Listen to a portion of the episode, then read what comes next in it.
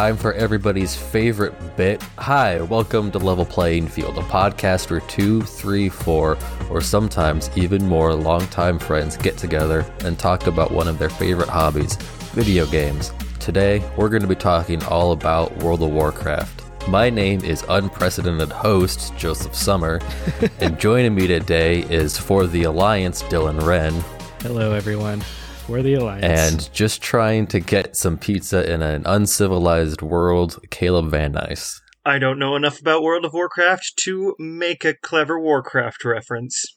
I could Which is funny because it's Caleb's fault we're doing this episode. that is true. I was the one who's like, you know what, we should do a World of Warcraft episode because I don't know what that's about.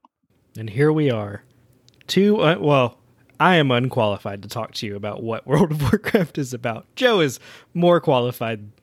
I'm going to tell you probably us. more than you want to know about what World of Warcraft is about. So before we jump in, uh, I'm contractually obligated to tell you that we have social media. Uh, most notably, I think Instagram and Twitter are our most active. You can search Level Playing Field Gaming. Uh, we also greatly appreciate subscribing and leaving reviews. iTunes reviews are the biggest boost for our show. So, before we get started full on in WoW talk, uh, what about we do a little bit of what we've been playing? Because Yeah. I think it's been a few weeks since we had like a free segment on what we've been playing. I think we skipped it last time. So, uh, We should also, we're gonna side. I was going to say, we should also What? probably address the fact that there's an unprecedented host and Andrew's not here, just so that our listeners are like, I, I on? guess. I just so, look at me. I'm the captain now. yeah. Uh, so so Tom, or I guess Andrew. I don't know what we call him on this episode on this show.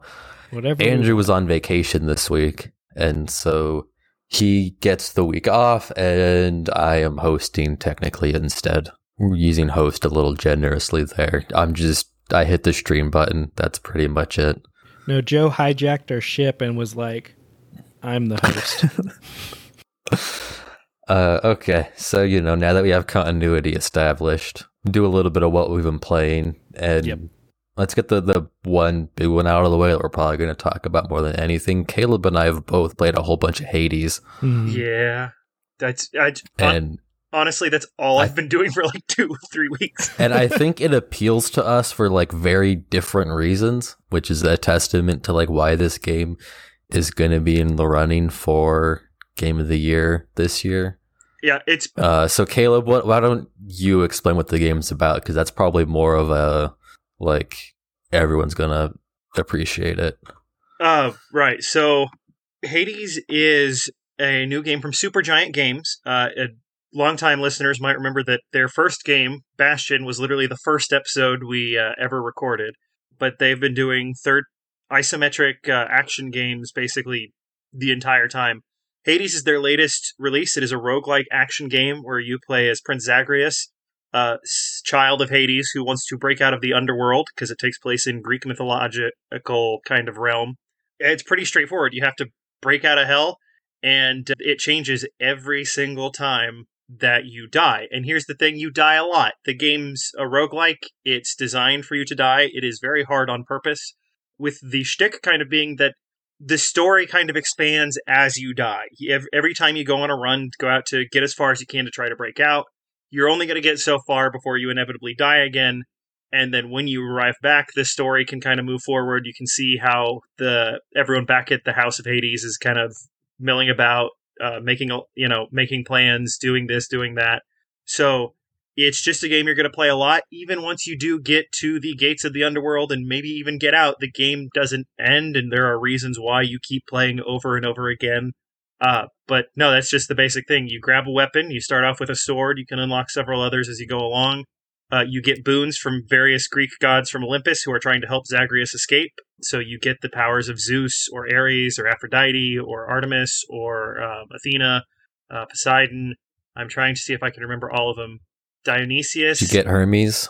I didn't get Hermes. Hermes is I could be a, just a nerd for a second here. Hermes is actually interesting because like he's got his own entire separate plot where he's working with Charon, and he all of his boons are like stat based instead of attack based. It's actually it it's that they're passive usually instead of anyway. But that does kind of tie into all the characters have there, there's a lot of story going on in this game. There's a lot of character interactions, a lot of plot. You can kind of get to know all the different characters, all the different gods, all the different denizens of the House of Hades, different people scattered throughout the different levels of the underworld. You can bump into, uh, oh shoot, Sisyphus and his pal Bouldy, the boulder he keeps pushing up a hill. It's a very large game. It doesn't seem so at first. It's like, oh yeah, just just hack and slash and fight your way out and the moment to moment gameplay is delightful i have to say like i was you're never you keep having to repeat it over and over again. But the roguelike element of everything getting rearranged and the action, like the, the gameplay is so tight, you never really mind. Like, there have been many a time when I'm like, all right, I'm going to see how far I can get. And after like 20 minutes, I die. And I'm like, all right, that should have, like, when I set out, I'm like, that's it for the day. But without really thinking too much, I go in and find out the new story stuff now that I'm back at the House of Hades. And then I grab another weapon and another enchantment and just head out and see how far I can get this time.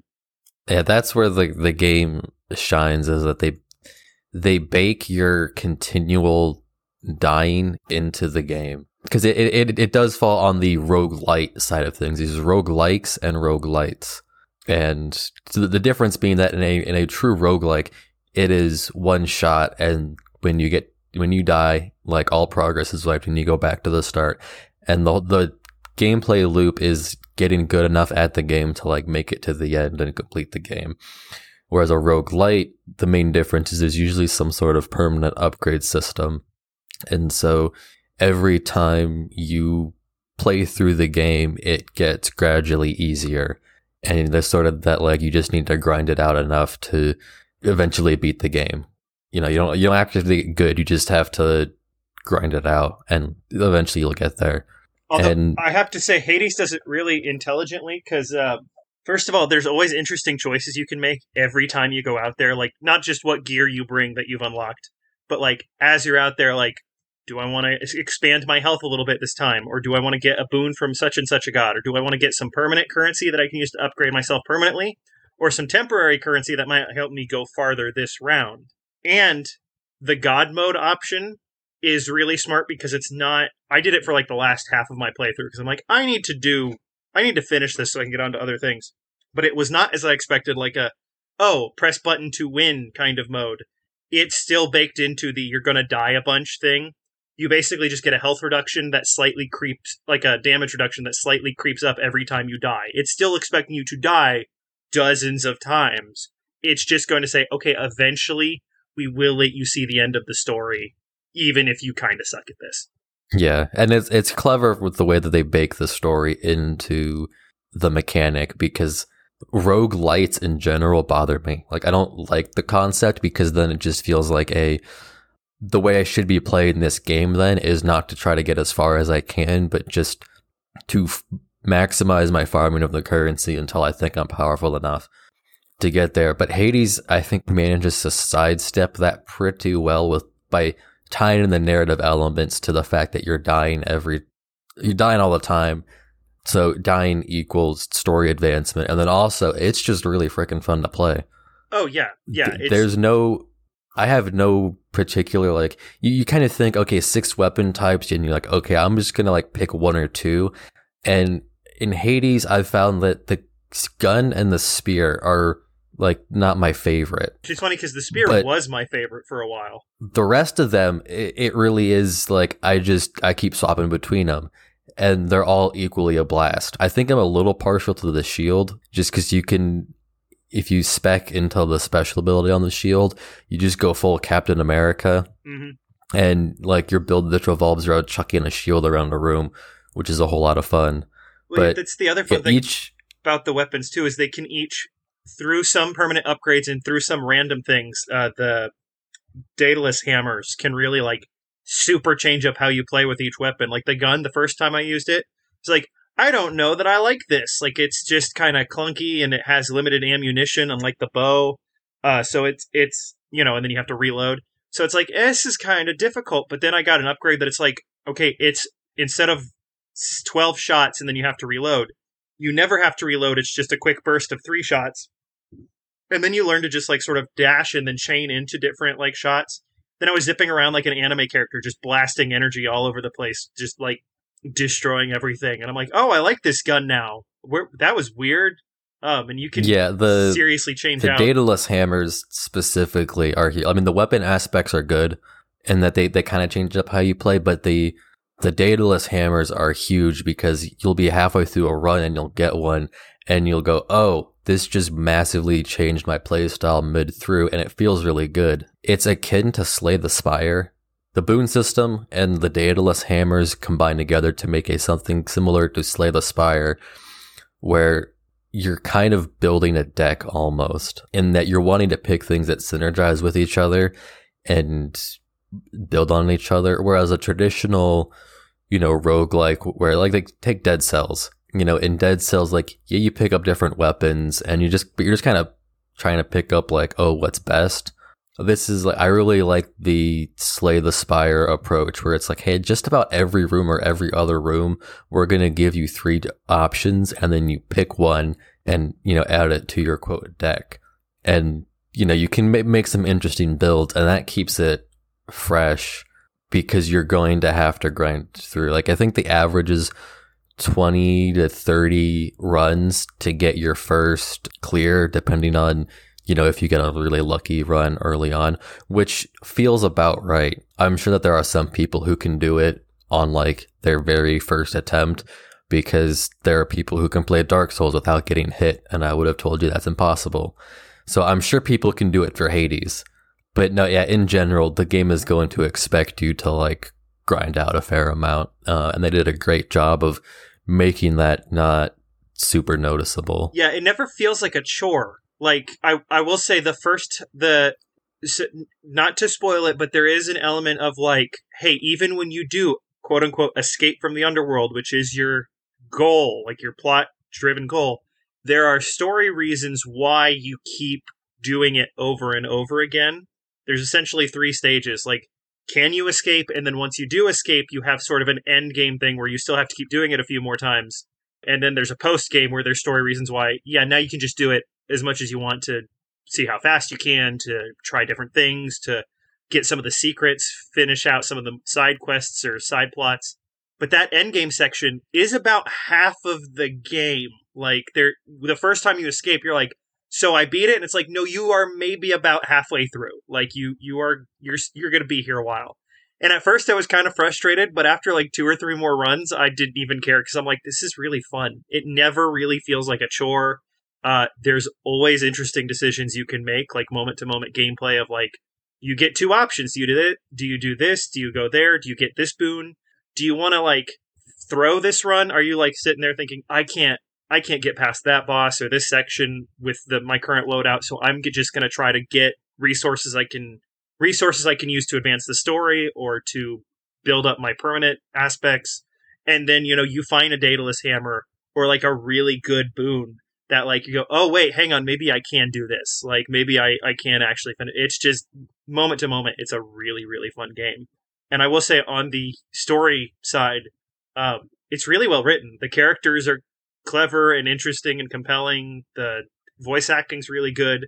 It's actually uh, Darren Korb, the guy who's been composing the music for all of them, as the voice of Prince Zagreus. And oh man, Logan Cunningham, who's also been the vo- like he's done voice acting in all of them since Bastion. He was the narrator in Bastion. Uh, he's he was the sword in Transistor, and he is both the narrator, whose true identity is hinted at in a kind of hilarious uh, side joke, and then Hades himself. And the, just all around, the acting's great, the writing's great. It actually kind of reminded me, and I know I'm the only one on this podcast who's played it, Kid Icarus Uprising, which also had like this really good mythological setting with like really clever dialogue between its characters. This was like if you enjoyed that game for its dialogue and character development, Hades is like a slightly more adult version of that. It's just like got a bit more edge, but it's still really clever and smart.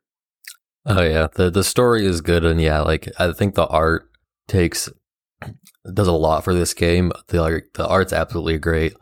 I watched a review where somebody said it's a super giant game, so all the voice actors sound like they're way too hot, which is pretty accurate. Like they all, it's like no, these these people all sound like they're too attractive to be I on this planet, is Greek, which Greek is kind mythology. of the point. Like yeah. they they are supposed to be Greek gods, um, and like they really do sound the part. But then you also have um, um, Cerberus, who is both like just you can you can pet the dog. The the dog pet encounter Oh, on Twitter. yeah, you it's can- important. You can pet the dog, but also is subject to maybe one of my favorite moments in a video game when you do get to the gates of hell and he is waiting for you, and it just that that whole moment was really clever, really well done. But yeah, no, the the cast of characters is great.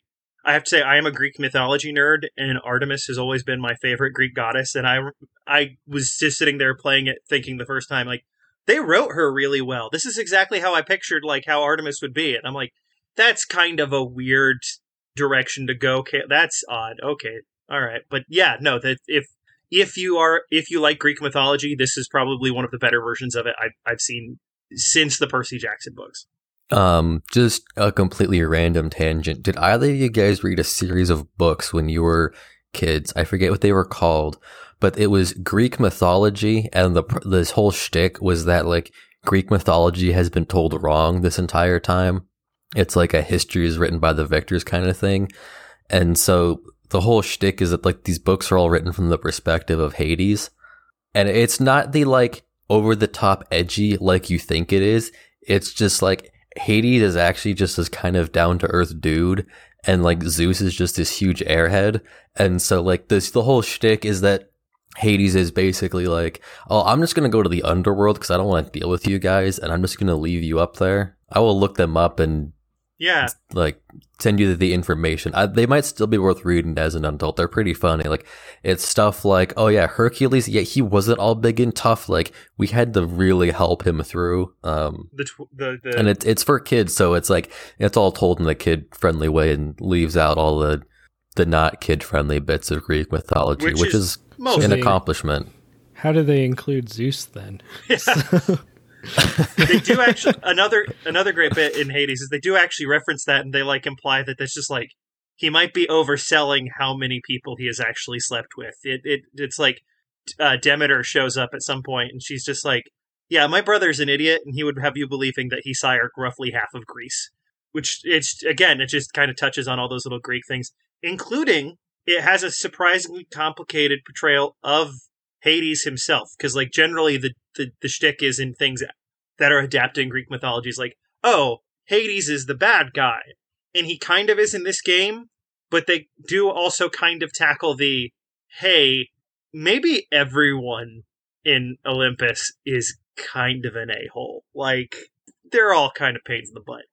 So yeah, we we could go on for like a whole episode about this if more people play it. Yeah, it There's a lot to dive into from a story standpoint, from a gameplay standpoint. It's a it's a good one. yeah, We recommend. like Joe said Um, earlier, it's probably going to be in the running for several games of the year across the industry. It's got a really good chance. I still need to play Ghost of Tsushima, and there's like one or two games coming out at the end of the year, and like one I need to go back and play from the beginning of the year. But uh, it right now it looks like it could end up being my game of the year. It's fantastic. Yeah. And now you played it on Switch, and Joe, what'd you play it on? I played it on PC, Okay. and they recommend a controller. I played with mouse and keyboard, and it felt just fine.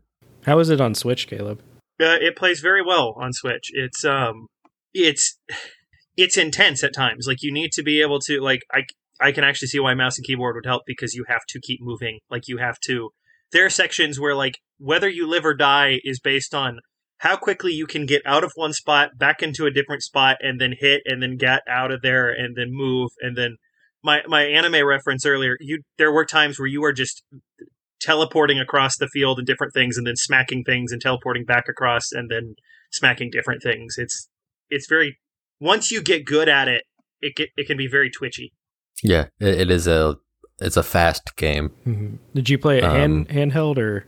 Uh, I played most of it with I played like the first third of my total playtime on the big screen, and then after a little bit, it just kept getting more and more difficult. Uh, there was like a slight two second lag on my controllers versus what the Switch was getting, and it made it very difficult. So I played the rest of it in handheld, and there was no delay, and that really helped. Okay. Because it's one I want to pick up, and I'm just trying to figure out like, do I wait until it comes to Game Pass, or do I look for a sale on like Switch or PC? I'd take it the first sale Yeah. Yeah. that you see. I, I, Game Pass, I don't know because I don't know if any Super Giant stuff is on Game Pass. I f- At least not the PC Yeah. version. It could be on the console. Um, I feel I'll like I that. have Bastion, but I think that came from like Games with Gold or something a while ago. Yeah, they give out. it through Epic Games. Yeah, they give remember. Bash. They give Bastion out almost all the time on PC. Like every year or so. It's it's the one game I tell everyone to buy if they want to get into gaming, like more indie game type things. Because I'm like, twice a year it's going to be like three dollars on your PC, and it's old, so your PC can run it. Like, give give it a shot. There's no reason not to.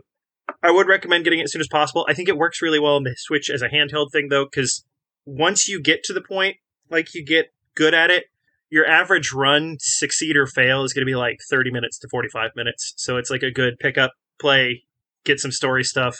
You always feel like you accomplished something, even if you die. Dylan, what what you been playing this week? Uh, a few different things. We'll start with Monster Hunter because there's not a ton to really say about that one.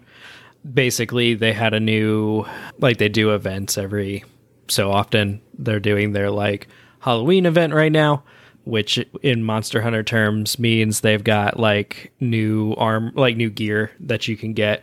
And all of the old events, event quests that reward gear have come back. So I'm trying to, there were a few that I had missed and so i'm trying to go through and like clean up the like getting the gear that i haven't been able to get and get all the new gear for this most recent like event. So it's it's fun. I still really enjoy monster hunter. It's still my top game of all time. The trailer for the movie came out. If you haven't seen it you should watch the trailer. The movie Should is I? almost i mean it's going to be pretty trashy as a movie. Like I'm not expecting very good things from it, but it will probably be entertaining for at least an hour and a half. So take that as you will. Like it I was surprised though, like in the trailer, it did see like it did see like I guess a lot of the other stuff that I've watched by this director has been just the Resident Evil stuff, which doesn't stick super close to the games and the source material Not at all. and I'm not I don't like the way that they get Milla Jovovich and like her little army squad into the the game world is not like super in keeping with like the lore, but it looks like everything else is pretty close to like actual game stuff, which surprised me. So, I was like, um, as little as I know about Monster Hunter, I'm like, oh, hey, look, it's a Rathalos, and it just looks like one. Exactly. So yeah, it's it's very it's very interesting because I wasn't I I expected nothing and now I expect minimal things. So the other stuff I've been playing though, speaking of Resident Evil, I finally am getting around to playing Resident Evil 2, the game that came out last year in keeping with my tradition of playing games a year and a half after they come out. So finally sitting down and playing that and it's I mean it like hot take uh Resident Evil 2 is a good game. Um, Resident Evil 2 remake. I know you may have heard about it in 2019's Game of the Year runnings from every popular site, but I am here to tell you that it's uh it's a good game. I am shocked that a game they made like 20 years ago and then remade today is good. Well, see, and I, and I never played the original Resident Evil 2. I didn't have like a game system at, at the time that those were coming out. So I, I missed out on like playing the original. But when I've gone back, even trying to go back and play like Resident Evil 4 has been rough just because third person exploration like action adventure games have evolved so much since since even Resident Evil 4 came out. And this one made a lot of the changes that make me willing to play it. Like you can aim and move at the same time. And We have the technology. Yes, We can build it. Exactly. And like it it is a little weird because I'm having to like unlearn things from every other like in this one it feels very much like they do not want me to fight the zombies. They want me to avoid them as much as possible. Yeah, that is a carryover from the original, like N64, PS1 Resident Evil games, where they're like, hey, sometimes it's not worth it. Get out of there. Yes, because like ammo is very limited, which I think like the game itself does not feel like super super scary to me right now, just because it's like that campy sort of Resident Evil feel. Like it, it definitely is intense. It definitely has its like spooky moments, but there's nothing that's just like oh man, like Resident Evil 7 I felt like was very spooky just because it was in first person and like you it was claustrophobic. And this I feel like a lot of it is more just like stress and tension as opposed to like actual spookiness. And I haven't I I haven't got I know Mr. X is coming, but I haven't had to deal with him yet. But it seems like you just kind of run away from him as well from everything I know, which is kind of what the game is training me to do right now because the few times I have tried to stay and fight, I've used so much ammo that it's basically like not worth it to to stay. And maybe that's just the starting pistol. Like maybe once I have a shotgun or something, it'll be more worth it to. Like I can see the shotgun, it's locked somewhere, and I'm trying to figure out how to open it. But once I once I get that, maybe it'll be more worth it to stay and fight. But as of right now, it doesn't feel like it is. Um, but I figured it would be something good to like sit down and try to play through during October because I don't think it's supposed to be a very long game either. Like the idea uh, behind it is that you'll play through it like four times because you have Leon and you have Claire and you play through the game once each as them and then I think you can go back and sort of like new game plus it with each of them. Like you can choose which one you do first and then do them the opposite way or something like that. And then you get the true ending if you want, but I think you can complete like a a full playthrough of just one of them in like 4 to 6 hours. Right, because I mean, it, it is still a um, whatever platform this originally came out on. Like, was it the Yeah. first PlayStation? I think it was the first PlayStation and the yeah. N64 So that I mean, so- it, it's still a short game, even if you remaster it. Yeah. But yeah, it it's one of those remasters too, I felt like where they weren't so stuck on keeping like, you know, for better or worse, the the Super Mario remasters. It's like this is the exact same game and so any problems you had with this game are also going to carry over. Whereas this one I feel like they kept the spirit of the game and they kept so much of the game but they also went in and like tweaked it and tried to do what they could to improve it. See, I, I take the exact opposite thing where it's like this is basically a new game that is an adaptation of Resident Evil 2 as a story. So it's like it is technically the same story and kind of setting as Resident Evil 2, the original, but it's basically an entirely different game. Yeah. Yeah, and there's a I think a place for both depending on what you're dealing with. The the remaster for Age of Empires 3 came out I think yesterday. And they and so like I think we've talked about or I've talked about it before on the show like how they've remastered Age of Empires.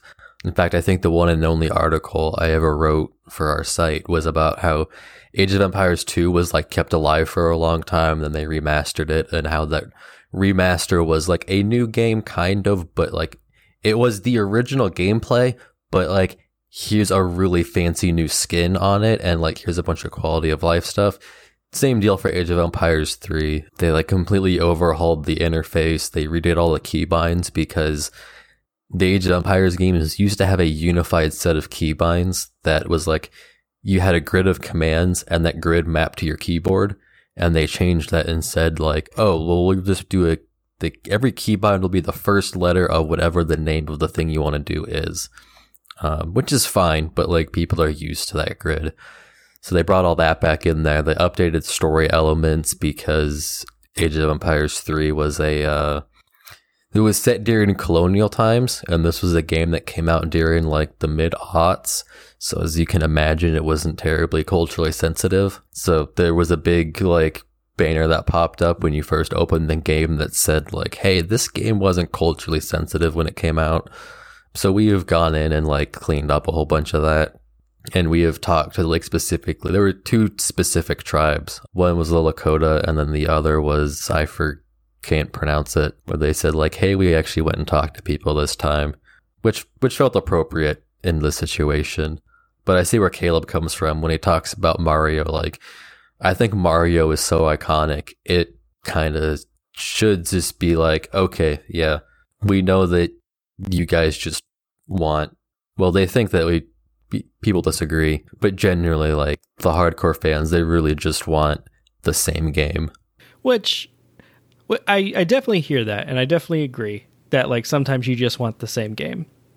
But I also as an example will point to Halo Combat Evolved remastered and Halo 2 remastered where it was literally the same game.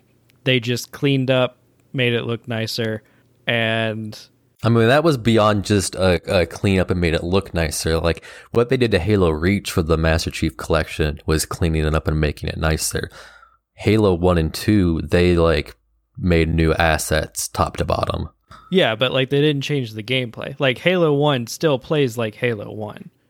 Right. But there's Like, also They made so it so there's there's a changed the weird like the visual it, I think it depends on well for one they did have that like you can literally swap styles Yeah. at any point when you're playing those games. But I think there is something to and this gets back to like when you talk about graphics in a game and generally speaking anything trying to be realistic is going to age worse yeah, and is more true. deserving of a full remake.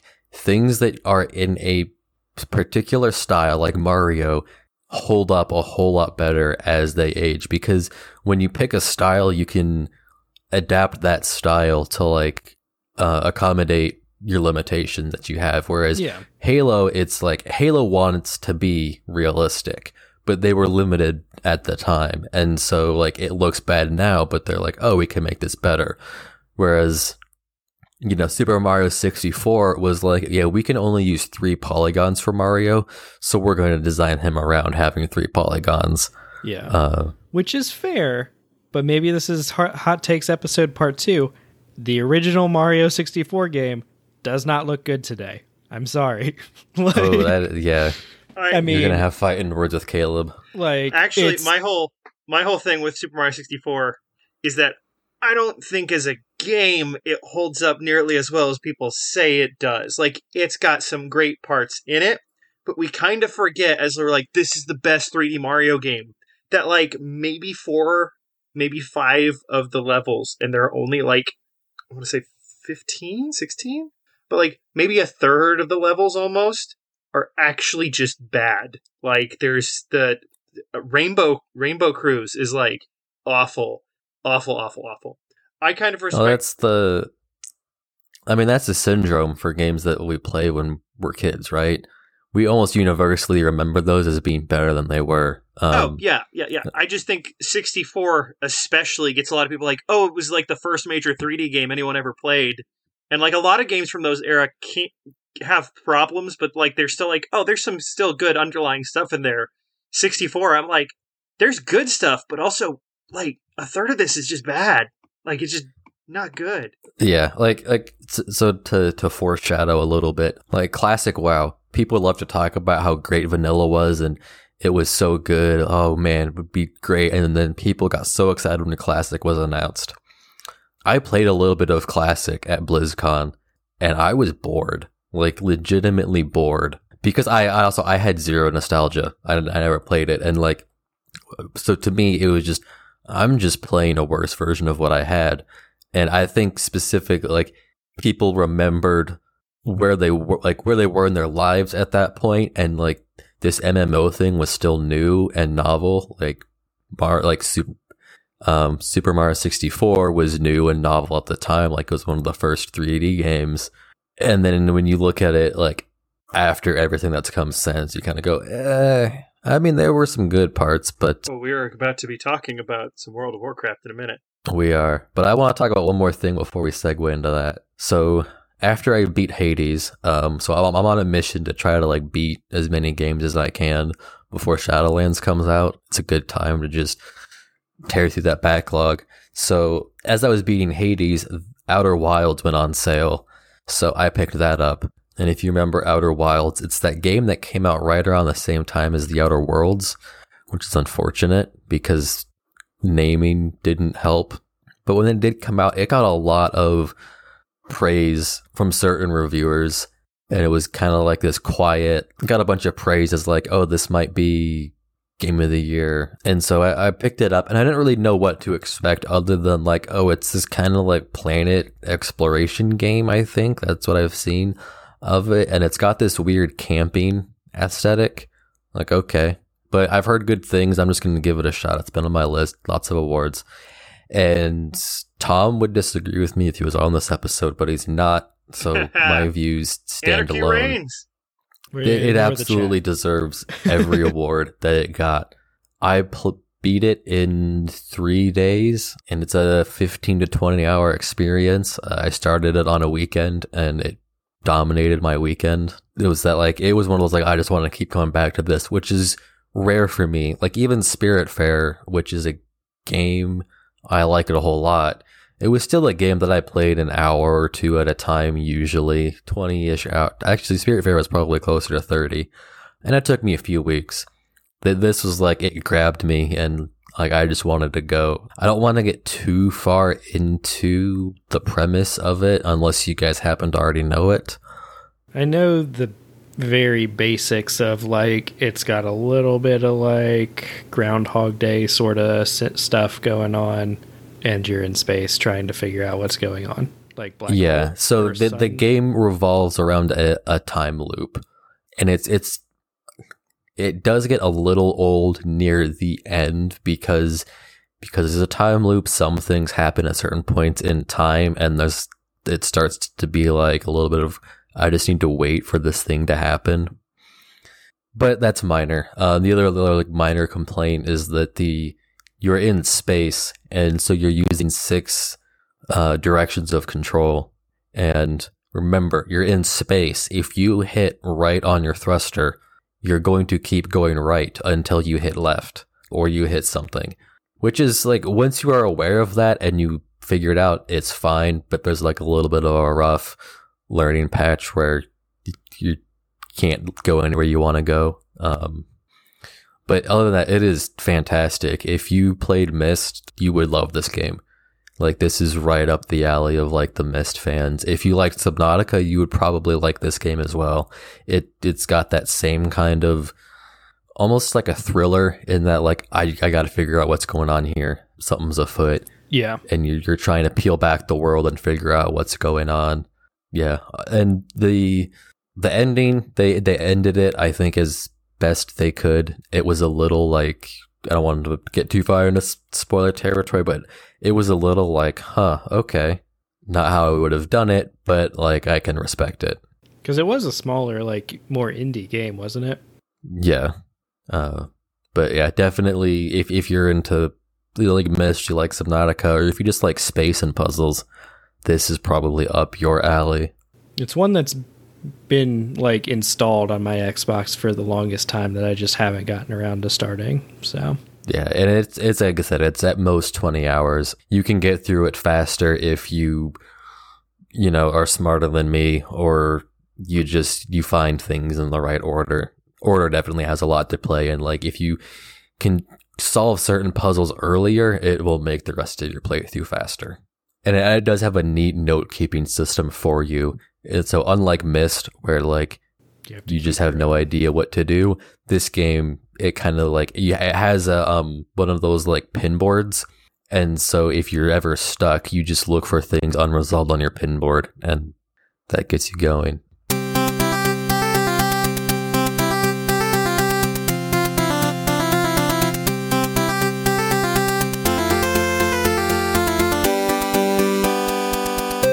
Any notable news? Uh, Talked about uh, Monster Hunter.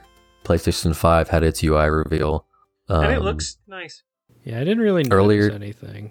Yeah, I mean, it's kind of that like, I mean, the Xbox UI has kind of been mostly the same for a while. I think we're kind of in a, we're no longer in a leaps and bounds game here. We're in a incremental improvements. Basically, for the next month before, like, we've kind of got a little bit of a dry spell until like the games and the big old consoles start dropping. Yeah.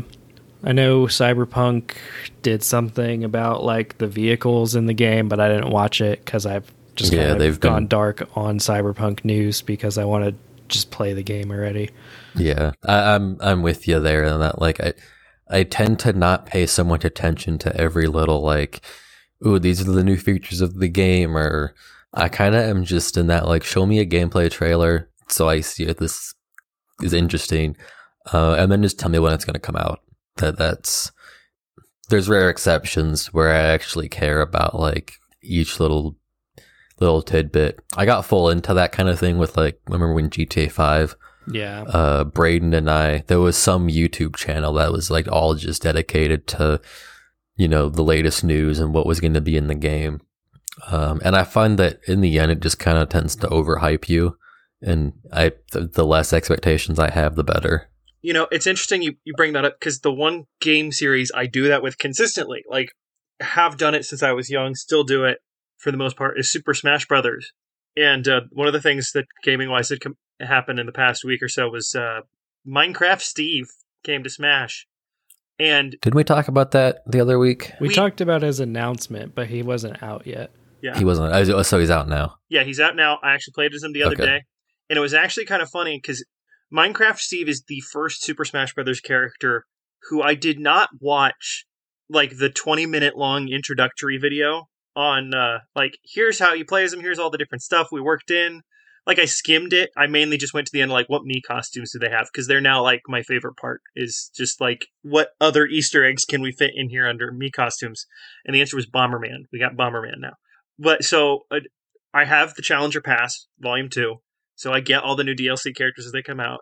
So Steve came out, downloaded the update, played around, and like I said, this is the first time I haven't watched. I had no idea what I was doing. Like, this was the first Smash Brothers character. I'm like, what's this button do? What does this do? How does that work? Like, there's an entire elaborate crafting system in this character. Like, they, they made it a point to try to emulate as much of Minecraft in a single character as they could.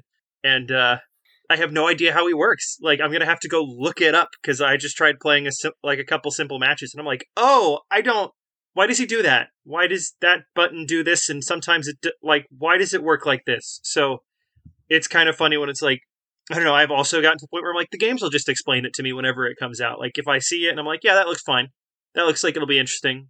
Like uh, I'm not watching all the breakdowns for Watch Dogs Legion or whatnot. When that comes out, I'll, I'll probably pick it up Black Friday, play it, I am assuming they will explain most of it to me when I play the game. But this one time I didn't go all in on all the Smash Brothers information was the time I'm like, am I bad at video games now? How does this work? Yeah, I think with with competitive games, it's a little different. Like then then it becomes a you know information is power and something. I all warfare is based on deception and other Sun Tzuisms. Well, I, I Uh, think it makes me think of like when they release a new ca- character for like League of Legends or something. It's like, sure, you can just jump in and like mess around with that character, but if Well, you really you- want to understand, Yeah. Also, you You're can't in League because Well, League has yeah, has. But yeah, we know what you what you mean. you could buy it And and, one- play in like a computer. yeah, you can AI buy it and then jump in. yeah, Uh, and then one last little tidbit here on as a follow up to the Xbox and Bethesda deal. Phil Spencer was quoted uh, this afternoon as alluding to the fact it, the actual quote I'll, I'll spit out in a moment here, but basically saying that they don't need to sell Bethesda games on other platforms to re to like make the deal profitable for them yeah. That's just a bonus. the specific it was an interview i think with kotaku and his specific quote is we have xcloud and pc and game pass and our console base i don't have to go ship those games on any other platform other than the platforms that we support in order to kind of make the deal work for us Yeah, which I mean So- makes sense. yeah so it's not committal uh, like Yeah. saying for sure but it's just kind of that you know stirs the the rumor mill that and I think yeah we talked about this before. I think 7.5 billion dollars makes more sense when you consider they're paying off Bethesda to say we'll give you so much money uh you don't need PlayStation money. Yeah, because I I would I'd be interested to see like percentage wise. I assume that Skyrim probably sold the most on PC, followed Oh, I wonder by if I can look that up on the fly. Yeah, like I, I I would assume probably PC first, and then maybe like other consoles like Xbox. Like I I would be willing to bet that the PlayStation four or three numbers were nice, but like if they didn't have them and it was just PC, Xbox, Switch, or you know PC, Xbox, Xbox One, your smart fridge, your phone, like whatever else they sold Skyrim on. Um, like they probably like don't wouldn't have needed the PlayStation 3 sales to be profitable. They probably would have been profitable anyway. if that makes sense. Yeah, I can't find any direct numbers, though. It, it, there is a quote here that so Steam statistics broke a record. Todd Howard said that Skyrim did better on PC than they've ever done before by a huge number. And I always have kind of considered them like a PC first type of like their games always seem to be better supported on PC because of the modding community. Right. I think historically they've been console first because I believe they actually the first consoles they published on it. they've always had a good deal with Microsoft. Yeah, um, like Morrowind was on. Microsoft. So yeah, I guess they they have been primarily PC developers just by nature of that's where they started. But I mean, they really were heavy on console with Morrowind and Oblivion and Skyrim. And so yeah, I think it's you know just more. Like I said, like I said, more of the rumor mill. Just wanted to throw that out there. And I think now we're going to see just how deep down the World of Warcraft rabbit hole we're going to get.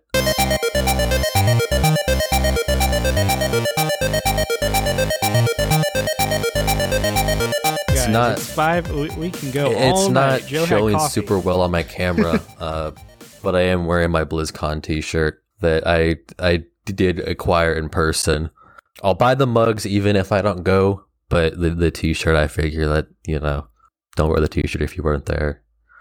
So this is actually like Caleb's, Caleb instigated this because Caleb has only seen the movie. I have only seen the so, movie and I played like four hours of a free demo of World of Warcraft like a decade and a half ago.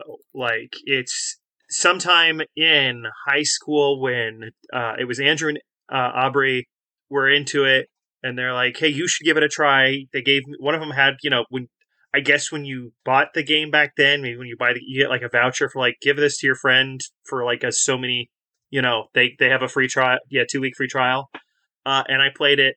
I got it set up.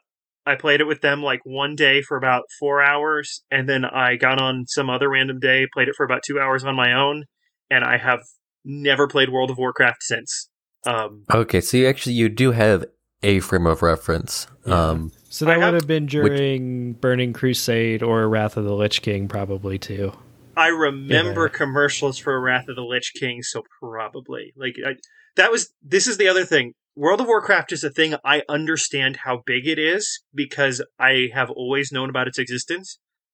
But it's like a thing every time some information about it comes out and I look into it, I realize I'm way out of my depth. I don't understand anything that's happening or, or, why it's happening. All I know is that Blizzard has more money than you know, like some small countries.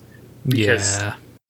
I, I, I, I know I follow a guy who had unbroken subscription for like 10 15 years or something and they like they sent him a statue like hey thanks for being a subscriber for this long and he's like that's kind of horrifying um but yeah, yeah. No. When you start doing the math on fifteen dollars a month times twelve months times, you know, 15, 20, I think it's they're up to sixteen years now, something like that. Even that ten years, like even if you right. just like cut it off at ten, like fifteen times twelve times ten, that's fifteen times one hundred and twenty, which would be the same thing as fifteen times a hundred, which would be fifteen thousand plus a fifth of that, which would be three hundred. So like, am I doing this right? It would be about twenty about. I'll just pull up a calculator. Yeah, because I got lost Fifteen dollars a month times twelve times ten. That's ten it would years, be four digits. Eighteen hundred dollars if you're paying the fifteen bucks a month. If you, I assume, if you're going to have an unbroken subscription for 10 years, you probably at some point did like the year long deal, which gets it to you a little bit cheaper. But you're still talking probably over a thousand dollars of. Oh, yeah. Yeah. Which, uh, but you know, like again, value of games and all that. Yeah. That's neither here nor there. Okay, so Caleb that's, does. That's have... also the equivalent of thirty full priced games. So, like, yeah. right when you break it down like that, it's like, well, you know, if you get enough enjoyment out of World of Warcraft, you know, then you don't need 30 full priced games. You can just play this one game forever. Which which is fair, but it's also the exact reason why I never got into it was just cuz like I'm not gonna. Do, I would rather play thirty full sized games. I like my whole fear was I would s- spend because I do this with other subscriptions all the time, where it's like I will spend I will pay for 3 months of World of Warcraft and then I will play it maybe in those 3 months I will play it like 4 days scattered throughout that that 3 months. Like or there might be like one weekend in the second month where I play it all weekend and then I do not touch it until like 2 months later. Yeah. Yeah, there's a weird dichotomy there, and I go back and forth because I'll be a big into WoW, and then I'll kind of have this like all this time I've put into this game. I could have played, you know, two or three, you know, two or three full experience. I could have gone and you know played Fallout New Vegas another time, you know, and had like a full fleshed out experience instead of you know doing dailies for the umpteenth time and then I'll kind of get into like, okay, I'm kind of less into WoW right now. I just want to go, uh, yeah, actually get through some full on games, and which I'm doing right now. And then I'll be doing that, and I'll kind of have this, okay, that's neat, but also I'm playing like 20 hours, and then I'm done, and then that's it. Then you Yeah. actually have to do the work Like- of like finding another game to play and Right, like like like like the Outer Wilds. Okay, that's not a game you really play twice. Yeah. Like once you know the shtick and what's going on, you're like, why would I keep playing this? And so now I just I uninstalled it, and then I'm looking like, okay, well now what? Yeah.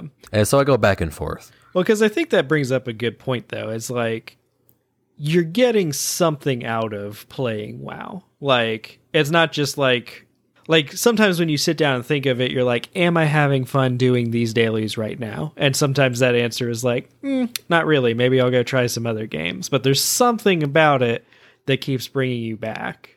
So, like, what is that? What do you? And that's you and an I play excellent very- question. Like you and I play Yeah. WoW very differently, and Caleb played it for six hours. So Yep. and I played my and was like, I wish I could do this without all the multiplayer and the monthly bill. And then I discovered Elder Scrolls games, and I'm like, oh, okay, I'll just go do this.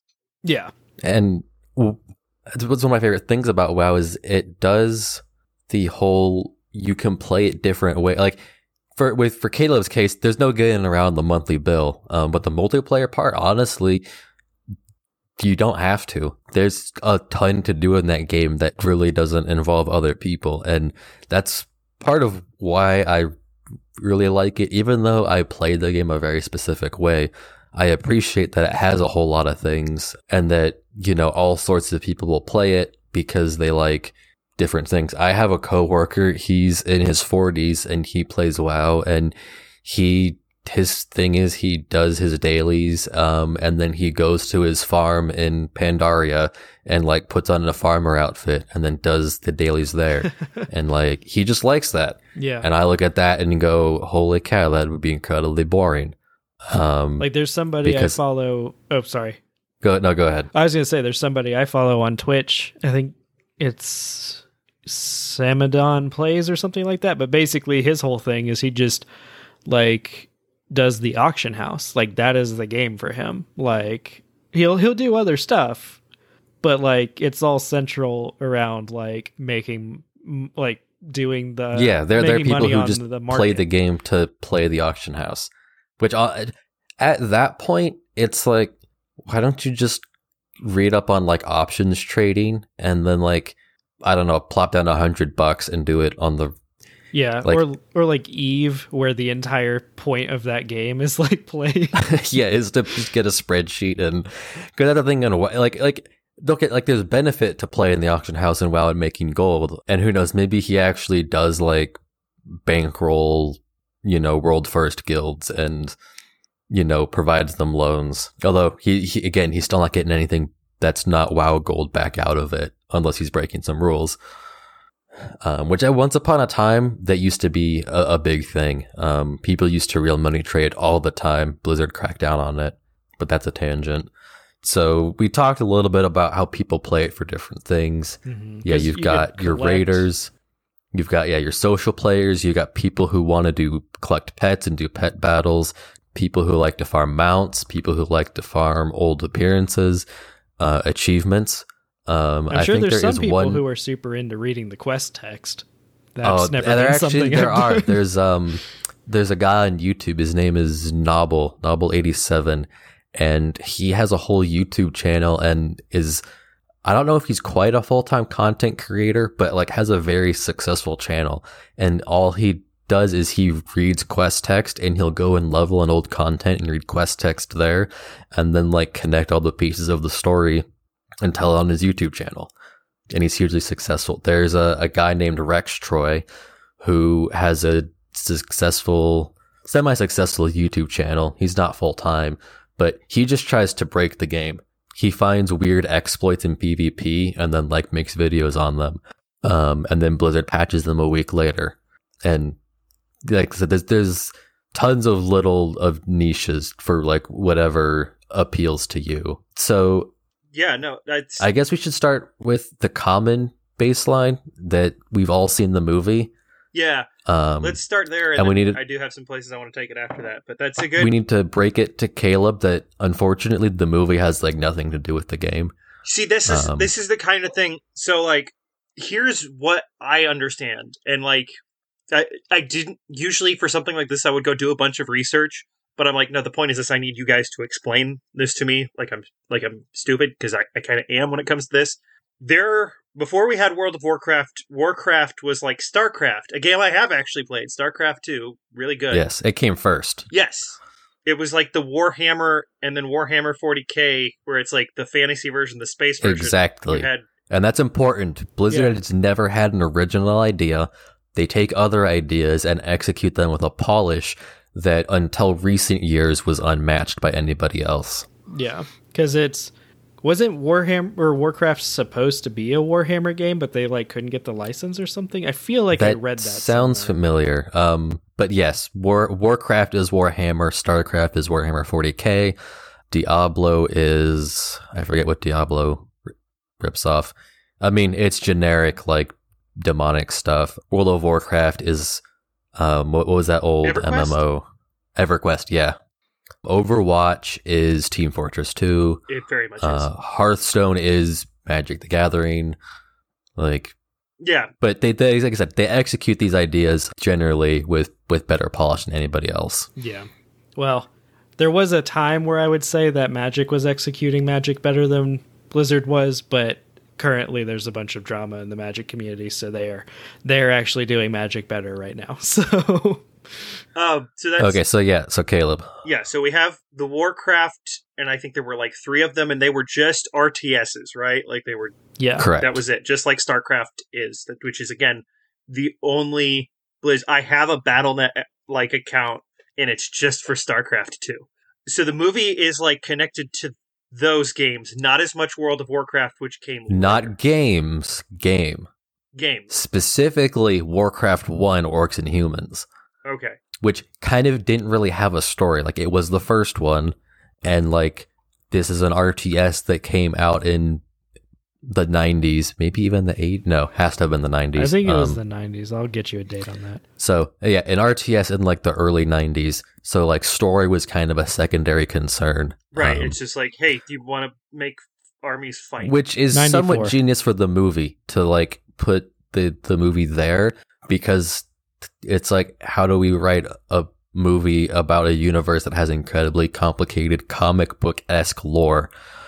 We'll just put it before anything really happened. Um, yeah, because there was stuff they've alluded to, like even in World of Warcraft, of like stuff that has happened, but like Right. It's the never the universe had existed for a Yeah. while. It wasn't like the universe just started. It- Yeah, because it it's Um, like the characters that you see in the movie like are all referenced in later games, um, and have by and large, things. and some of them do show up. Um, notably, Khadgar and Medivh.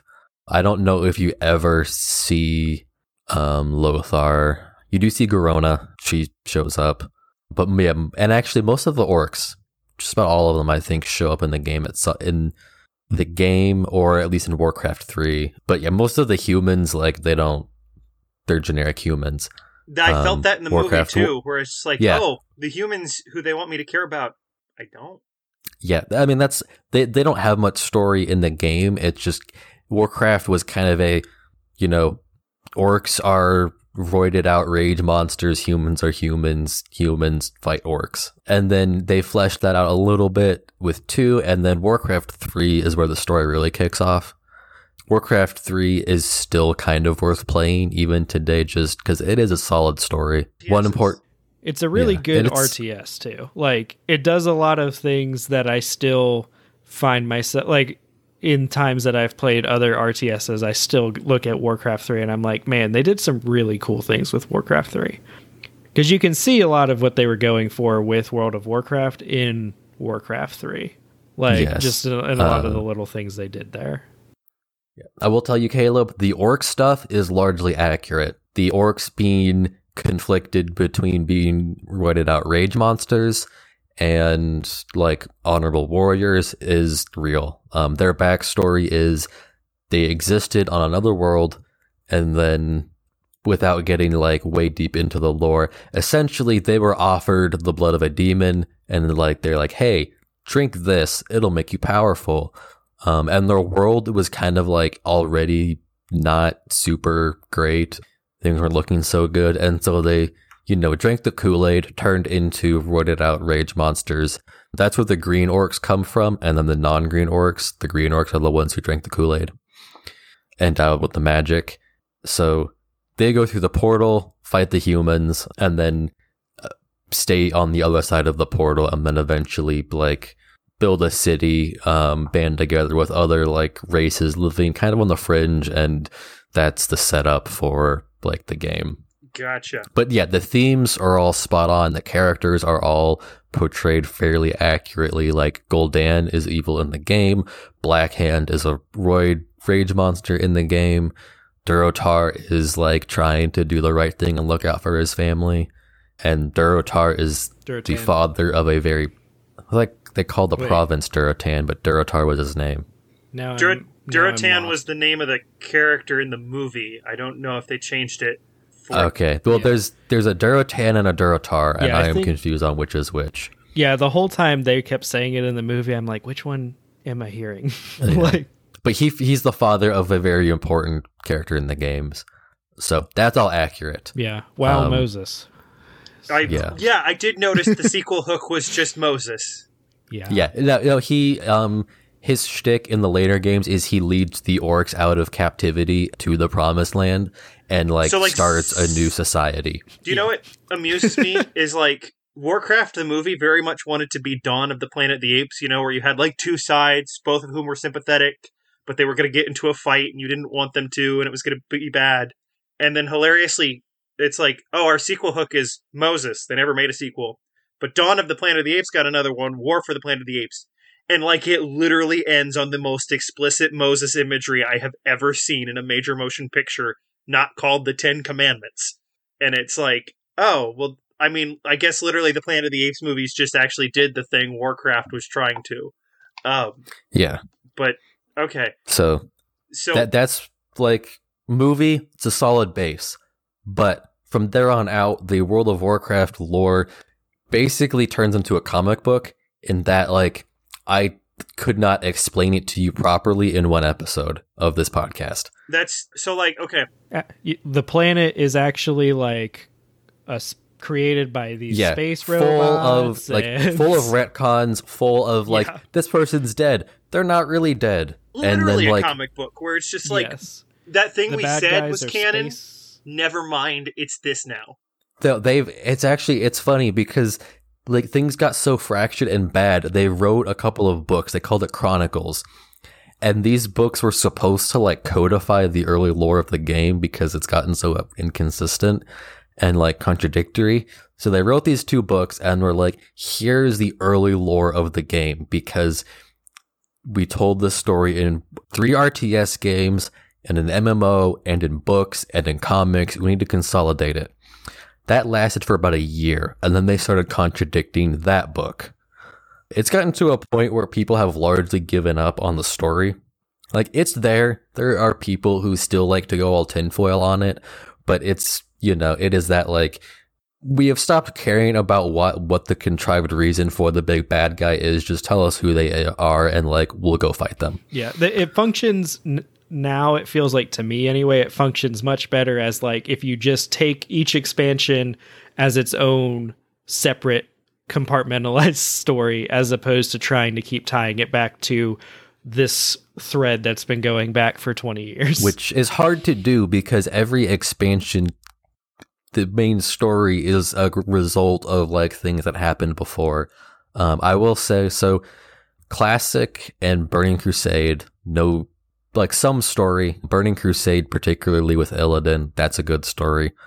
The one that you really would actually be worth like looking up a youtube video i think is wrath of the lich king. They set up a villain in warcraft 3 uh, Arthas play as Menethil. him, like you play Warcraft as him in the beginning. You you start out as a human paladin, and you watch his descent into evil, basically, because he's trying to fight as basically he's fighting zombies, and will do anything to beat the zombies, and in the process winds up king of the zombies. which is the Lich King, So- I'm assuming. Yes. Yes, and you you can you know connect the dots in your mind however you want um, on how how he got there. But so they set that story up and then resolve his story in Wrath of the Lich King, and that I think was like the last great story arc in WoW. Mists of Pandaria also had good story, but it's like that actually is self-contained because Blizzard kept trying to reach back into like the old RTS and were like, "Hey, you remember this?" And then with Mists, they went, they went, you know what? Let's do something new, and they did. Like people call it the Kung Fu Panda expansion, and like, I mean, there's good comparisons to Kung Fu Panda, but like, it is just a good time, good original story. So yeah, that's the crash course on the WoW story. It's largely disjointed and makes no sense, but there are some good bits. but it but it's there. All right, okay, good good to know. I'm gonna come back to that because I I want to I kind of want to go through expansion, but like first I want to hear you guys how how did you start playing WoW? Like, what was your first experience? And like, kind of help me like, at, when did you start? What did you think? Why why did it draw you in? And like, sort of like how how did you get from? I guess I'll give this a shot to where you are today, essentially. Yeah. I can go first. Yeah, I Dylan, you I started playing first. So yeah, you Um, can go. I believe I started playing in like 2006 or 7 was I think the first time that I played World of Warcraft. It was during this the like first expansion. I played during the Burning Crusade a little bit.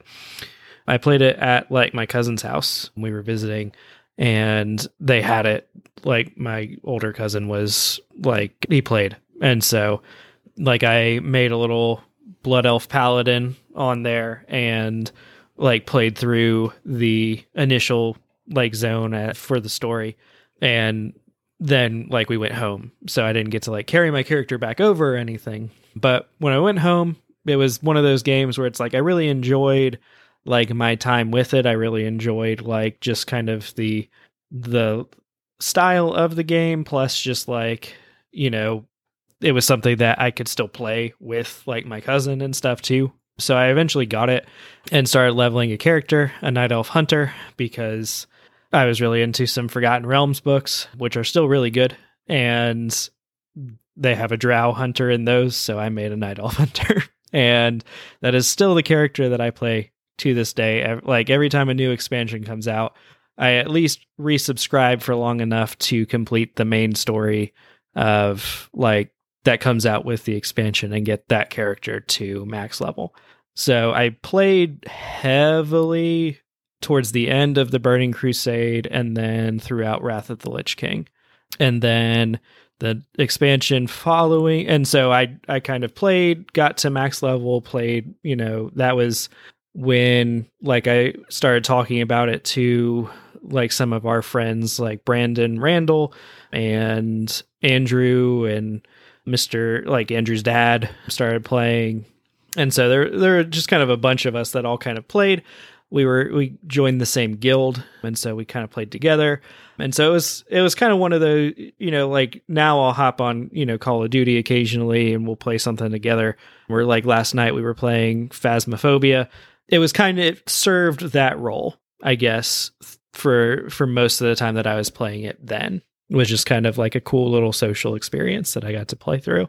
The expansion that came after Wrath of the Lich King was Cataclysm, and that coincided with about the time that I went to college. so I played WoW some like during my freshman year, but then I got so busy with like other stuff in college that, and so I played a little bit of Cataclysm, got my character to max level, but then eventually sort of unsubscribed and ended up coming back uh, for a little bit for Mists, came back a little bit for Warlords of Draenor, came back for a while in the next expansion, which was Legion, I want to say.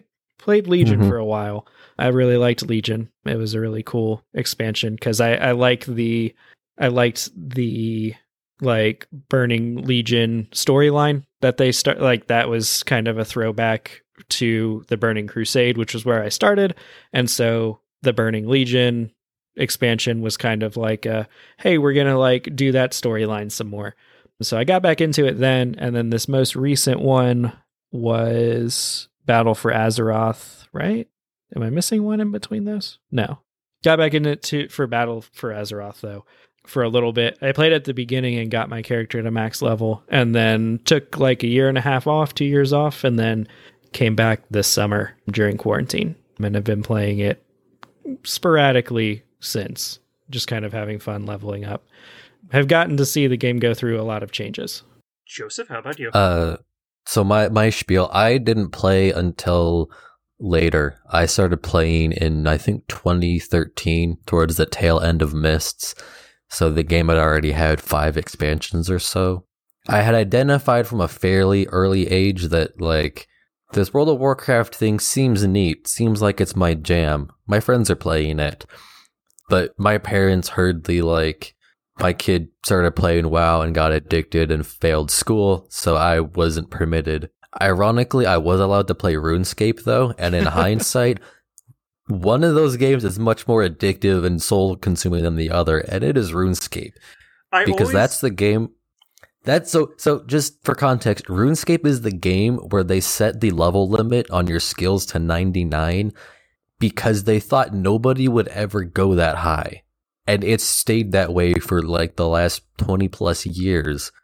The game was not meant to be played as much as it is now, but they have Anyways, um, so I wasn't allowed to play, but I was allowed to play RuneScape. I, will, and I always RuneScape, find that weird though, how parents are like, we're gonna draw the line here and we're gonna draw the line there on terms of like what their kids can do. And like in hindsight, I always look back at like some of the things my parents were like, you can't do that, you can't watch this, or you can watch this, you can't. I'm always like, looking back on it, I might have flipped a couple of those. Those there's always something. yeah, like, well, hmm. and there's a weird thing too about like it's like, okay, but also you control when I get on the computer. I it's like I don't have unlimited access to this. I, it is what it is. Um, yeah, yeah. Finally, when I was a, a senior in high school, there was that like, okay, I've gotten into college. I have a couple of scholarships.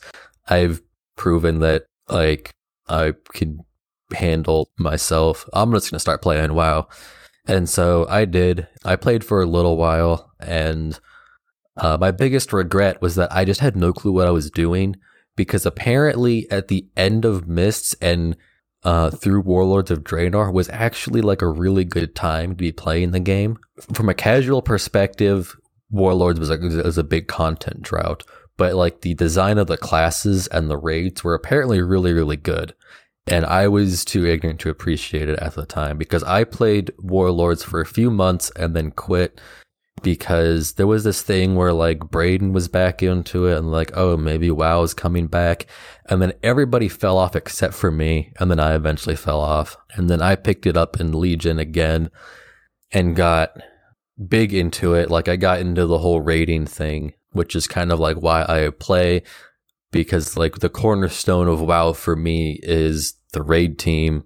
You play with the same 20 to 25 people every week and you're trying to clear content together and it it it's like a so it's both a social thing and a competitive thing and that like that scratches a whole bunch of itches at once for me and then got into the okay i'm going to raid. Okay i want to raid. On the highest difficulty and clear the raid and did that for a while i quit for about a year of bfa because which is battle for azeroth the current expansion because I would just kind of was like, I'm not feeling this. It was through that cycle of like, what actually do I have to show for this? Like, I could have gone and like had three full single player experiences with this time I just dumped in. What am I doing?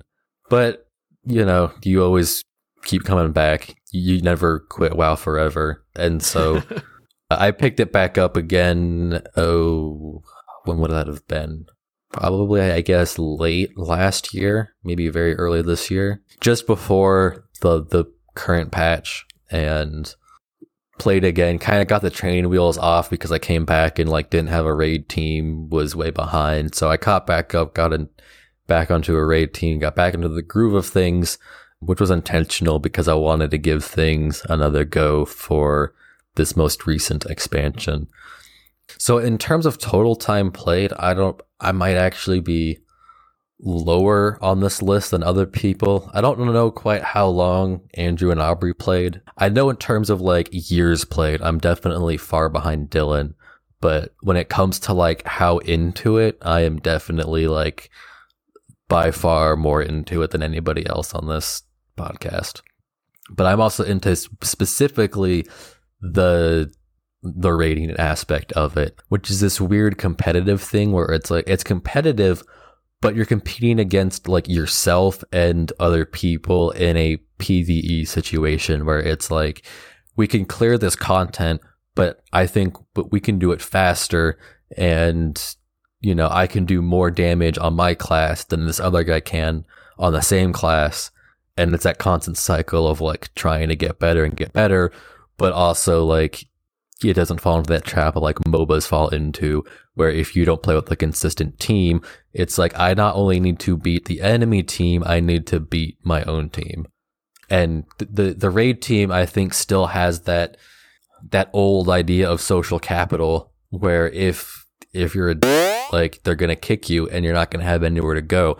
Whereas any other multiplayer game these days, if you're a you can just be a and like just queue up again.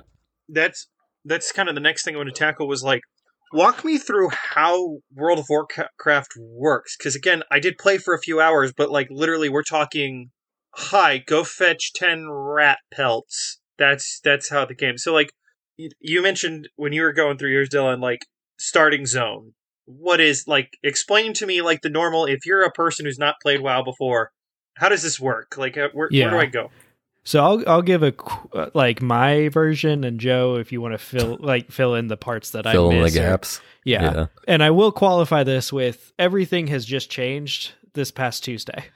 um, so it used to uh, be. I mean, the core principles the core, the Yeah, the core principles are the same, but it used to like I think at its max in Battle for Azeroth, like it had eventually like the level cap had ballooned up to a hundred. Like you could be at level one hundred and twenty. Um, yeah, which, I mean the real difference is the, the amount of time yeah. it takes to get to end game. Yeah, so it was very like for a while there it was very it was becoming more and more like time prohibitive for a new person to kind of get into the game and so that has all changed but the the core principle is like okay you pick they've got 10 12 i forget how many different classes now. I want to say it's like 10 or 12 and you pick a class that seems cool to you. You know you can be you know warrior man you can be like a hunter with that uses pets and has ranged weapons. You can be a rogue you can be a mage a lot of your standard like d&d archetypal type of classes um, with a few cool you know like different ones like a blood knight or a death knight or like a, a demon hunter kind of thrown in there for fun but a lot of them are the pretty standard like d&d type of classes and correct me if i'm like there is a whole shtick with the choosing an alliance or the horde thing, right? Like that's yeah. A- so so currently the game is split into two different factions: the alliance, which is like your humans, your your night elves, your gnomes, dwarves, like a lot of the stereotypical like good races, and the horde is your stereotypical like bad races. Although it's not really like story wise, they're both kind of like shades of gray. Like the the alliance has done some pretty crappy things. The horde has done some really good things and is generally misunderstood, but also like currently they're doing terrible things. So it kind yeah, of they like, have a history of genocidal leaders, which is this weird like, oh, it's shades of gray. Okay, well, one side's trying to commit genocide and the other isn't. But it's I like, don't think you're. Again, this goes back to our complaint that like, the, largely people have given up on the storytelling because it's just kind of bad. Like it's like comic books and that it's nonsense and retconned, but it's not even a good comic. Yeah. Because I don't think most people who play a horde character think, oh, my orc is going to like genocidally massacre all of the humans or all of the night elves. Like it's more so like reserved to like story wise, this like undead leader is doing that and like is technically in charge of the horde, but like me myself, I'm not doing that. But yeah, so you pick like and for a while there, like your classes were limited by which side you picked. I don't think that was until the first expansion. That changed in Burning Crusade. Yeah. Yeah, So- initially it was only Alliance had paladins and only Horde had shamans. Yeah. So like there were and and in the past too there have been more like depending on your race that you picked, like there were certain traits that you could get and some were like favored more than others, but they've kind of walked that back. Like now in today's day and age it's more just aesthetic, I would say. I'm sure if you're like trying to be a top end raider or something like that, it's maybe not. But like for the most part, it's just aesthetic. So you pick that, you get popped into like the starting zone, which is kind of like your like, hey, you're a new hero. Like we're gonna kind of teach you the general things of the game. And so those are where you have like your very simple quests of like, hey, this wolf killed you know, like the wolves are taking things, like go kill 10 of them and bring me their, you know, tails or something like that. And so you do Prefer Barret. yeah. I think that's the the quintessential example is bring me ten Barret and then you kill a bear and it doesn't have an exactly. So and you need to kill thirty bears to get ten Barret. It makes no sense, but it Mm-hmm. is what we have. And so it eventually kind of like builds you up. Like you do these little quests, and then it eventually will end up building you up to like, okay, now you want to go kill the leader of the bears, like the big bear. And you got to join up with, you know, five other people to do so, you know, and one of them's going to be the guy who takes all the punches. One of them's going to be the person that heals you. And then three of them are going to be the people who do all the damage. And that's like your first dungeon. I don't think there's one where you actually kill like a bear.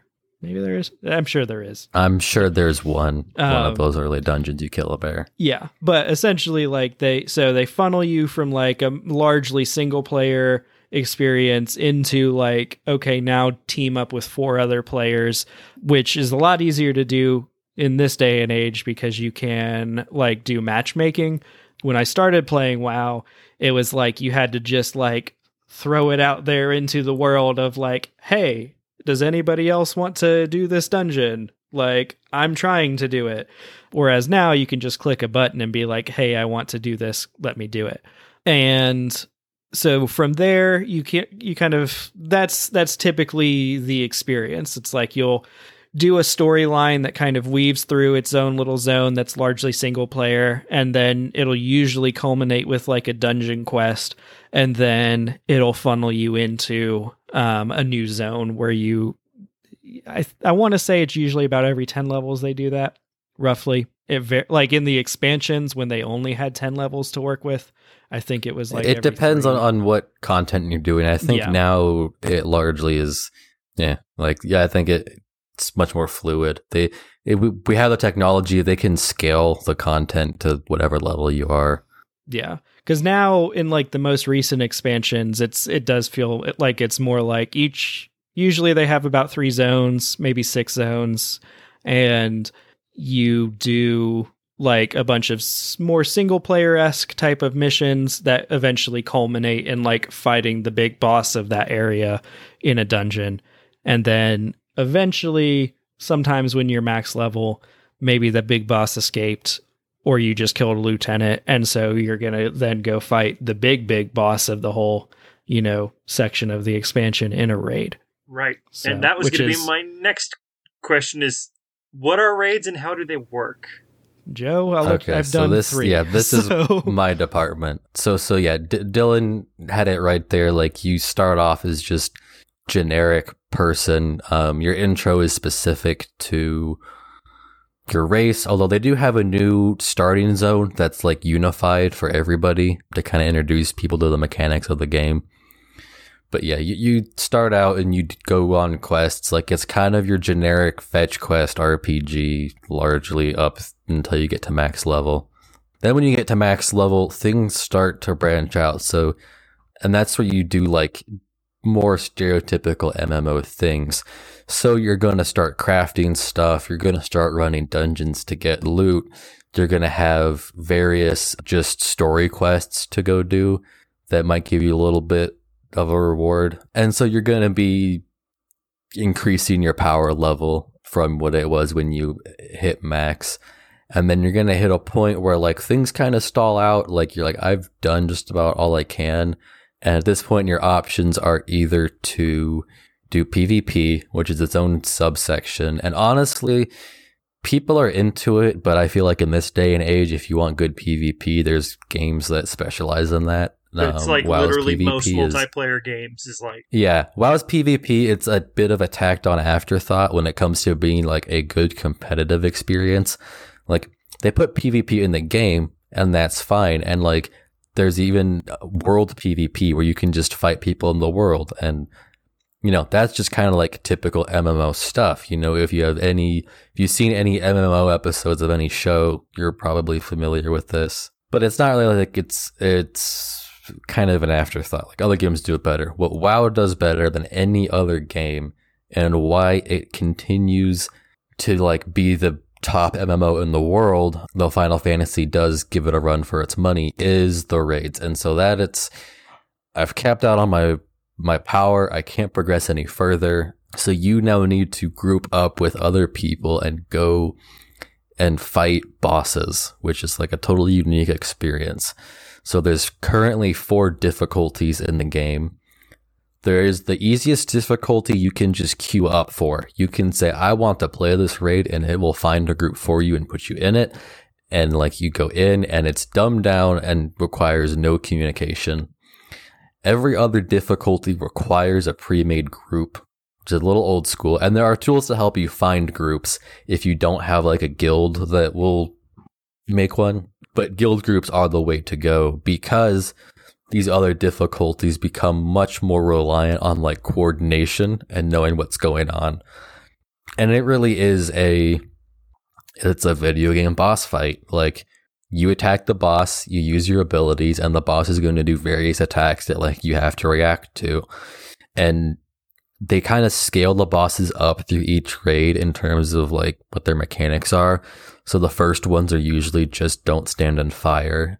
And then it kind of ramps up to like the last bosses have two phases, three phases. They've got unique mechanics where you have to go stand in a certain spot. You have to go click on a certain thing at a certain time.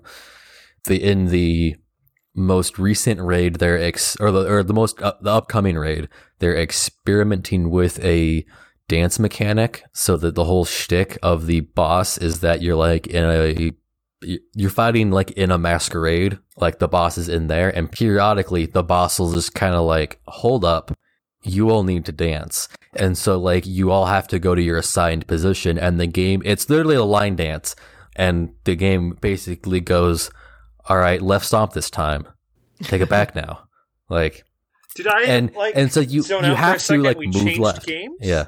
Like, no, no, no. It's still the same game. Now you're you're not. You don't have a dance pad. Um, like you're just moving your character in game, but yeah, you have to like slide to the left, go to the right, like forward, back, and if you mess up, you get yoinked out, and I think you're just dead. So it is easy enough that like you know because you don't want to have people wiping and being yelled at because they hit you know like they can't you know do rhythm games.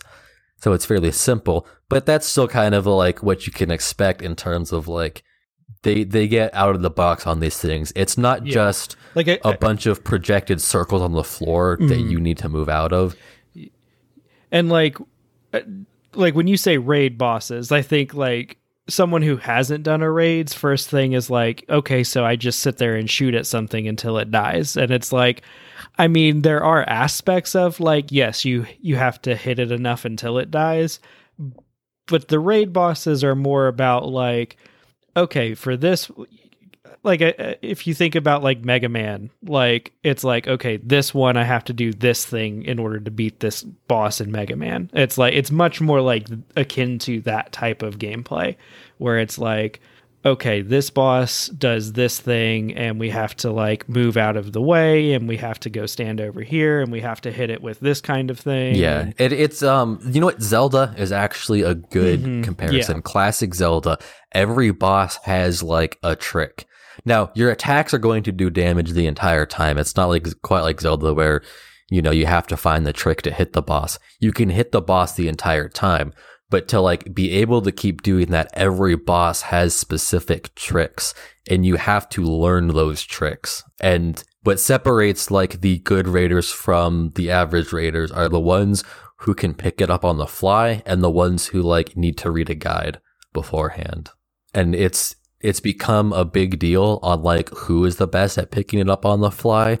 The every time a raid comes out guilds race for the first spot and it's was always a competitive thing, but you know, in the age of esports, it has stepped up significantly. Um, like Red Bull sponsors an event, and like you know, there's real money on the line. You know, it's not just like, oh, I got an achievement because we did this before everybody else. And at the highest difficulty, it is it's fairly demanding. That's like, okay, I you know your build, your gear is optimized, and you can execute execute your gameplay like at a high level because you're not just hitting one or two buttons. You have a core rotation that's probably at most six buttons, but you are probably going to have close to 20 abilities bound. And you need to like know when to use, when you're going to use all of them and how to use them optimally while at the same time you've got these demanding mechanics that are, are, uh, being like, Hey, pay attention and like do this thing. Yeah, because like it, it becomes similar, not exactly, but similar to like a fighting game where it's like your core rotation essentially becomes like your basic combos, and then like you have some combos that you only pull off in certain situations. And learning that is really like just like in a fighting game, learning the combos and when to use them is like how you separate like just button mashing into like high level play. In WoW, I feel like that's very much like Yes. Yeah, that's a good comparison. Like it's when you look up in a fighting game and you look and go, "Oh, I just hit like back back down sweep B and like that uses my finisher." That's okay, easy enough. Like I can get that concept. But then, you know, imagine you're playing against somebody who is very very like closely matched to you. Like they're really pushing you and then it's like it's no longer trivial just to hit back, back, down, and B. You need to know like exactly what window you can hit that button, hit that combo in because, and you're reading them and going like, okay, well they just used this, so like now it's safe. Like not one to one, but like I think that's a, a good. Well, yeah, I was gonna say I point of comparison. Speaking of esports, one of the one uh, there's a famous moment in one of the esports competitions. Uh, I think it was Evo where they were playing Street Fighter 2 as I mean Evo obviously, but a really famous moment where someone's on their like last sliver of health, and what they did was someone act the other fighter activated their super to like finish them off, and it was like finals level like this is it, this is how it does. So they activate their super, and it was the they were playing as Chun Li, so their kicks they did their super was like a flurry of kicks, and they the other person who had again like one HP perfectly blocked every single kick in the flurry of kicks and then did a counter strike and won the match. And it was just like one of those, oh, dang. Like the motor skills and the memorization of frames one has to have to pull that off eh, under this kind of pressure is insane. So I'm assuming yeah. the higher end raids are kind of like that, where you're just sort of like, I have to know what this does. I have to know what they do. I have to know like what all the effects are, what everyone else on the team is doing, that sort of thing. Yeah, it's um it's obviously not quite like frame perfect um because it's it's an online game and so there's variable latency like they never expect stuff to be frame perfect. But that's a similar idea. At the high end difficulty, the guilds that get there for like get to the end first will spend hundreds of attempts on the final boss. Guilds that come in behind can spend hundreds of attempts depending on how good they are, but they do have the benefit of having more gear because it's like each week you get a little bit more gear from the raid, which effectively makes the raid easier. Whereas these people going for the first world first race don't have that extra gear.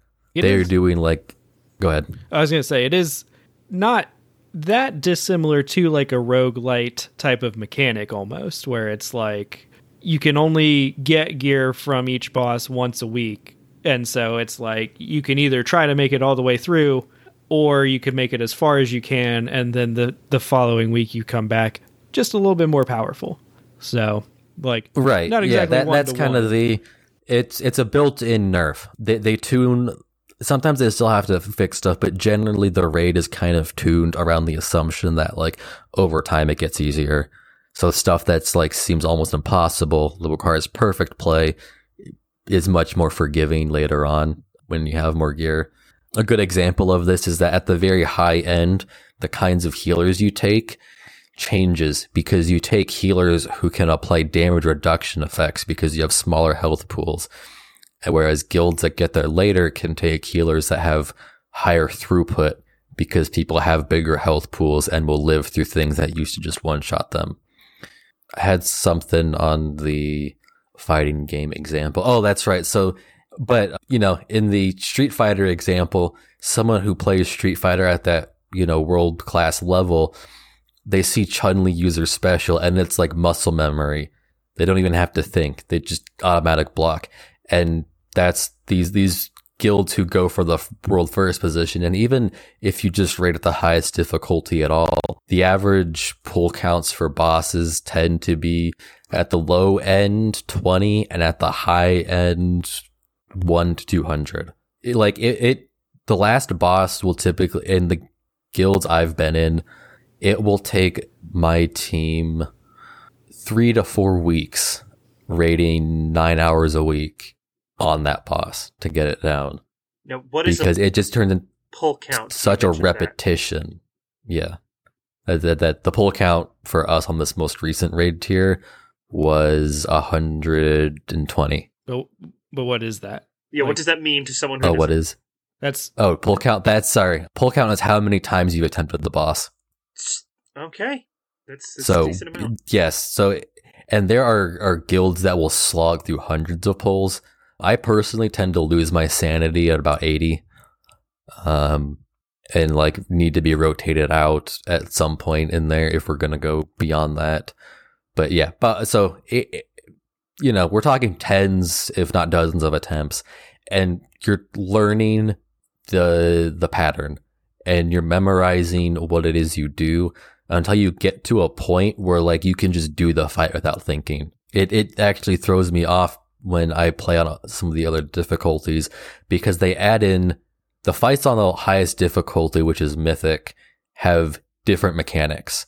It's just mostly the same fight, but they change mechanics here and there. They add stuff in, and generally the last boss is significantly different on mythic.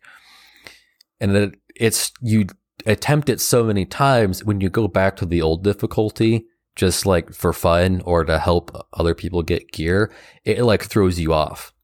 Because you're, you're used to like at 2 minutes and 30 seconds i run to this side of the room and like do blank. But then on the other difficulties that doesn't exist. And so you at 2 minutes and 30 seconds you run over to the other side of the room and you just like oh i d- didn't have to do that. Um It sounds like and um, then you got to run back. the that whole like you have to just run it over and over till you get it. It's almost like you're rehearsing for like a a play or like some choreographed dance. Like it's you know That's a good comparison. And there's a big philosophical split between guilds that go for this is just a dance. We have to learn it. Let's just go get as many raw attempts in as we can until we do. And then there are guilds that go beating our heads against the wall until we get it isn't a good use of our time.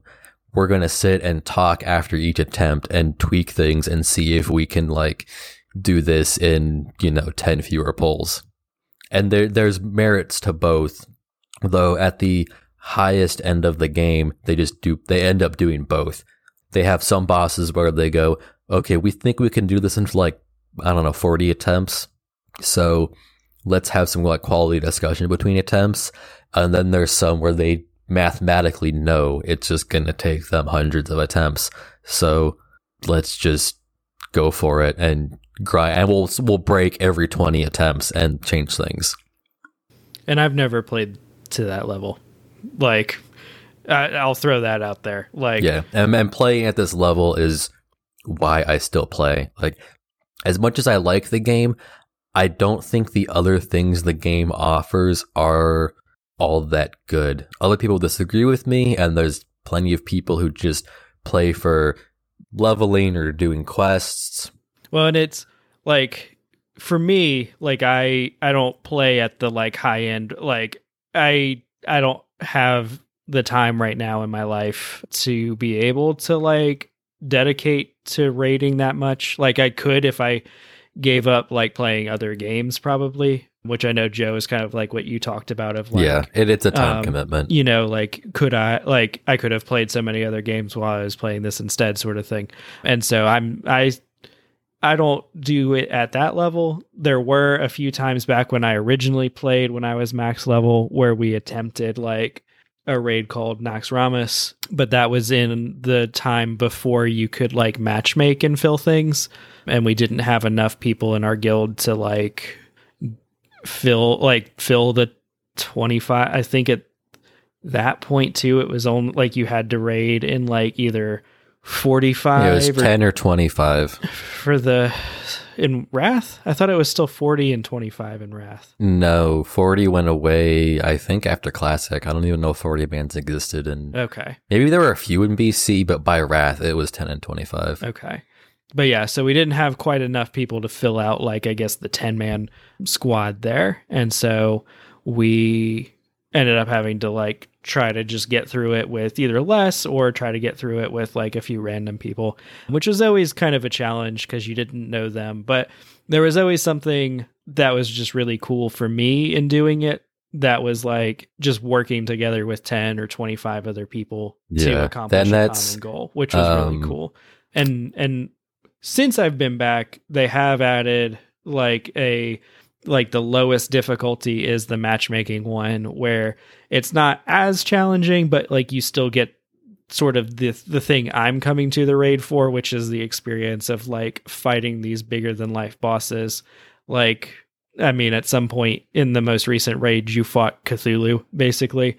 Um, yeah. It's and- it's the um there's a good name for it. It's the kind of almost the tourist difficulty. It's the like I want to go see this thing, but I don't have the time to like yeah.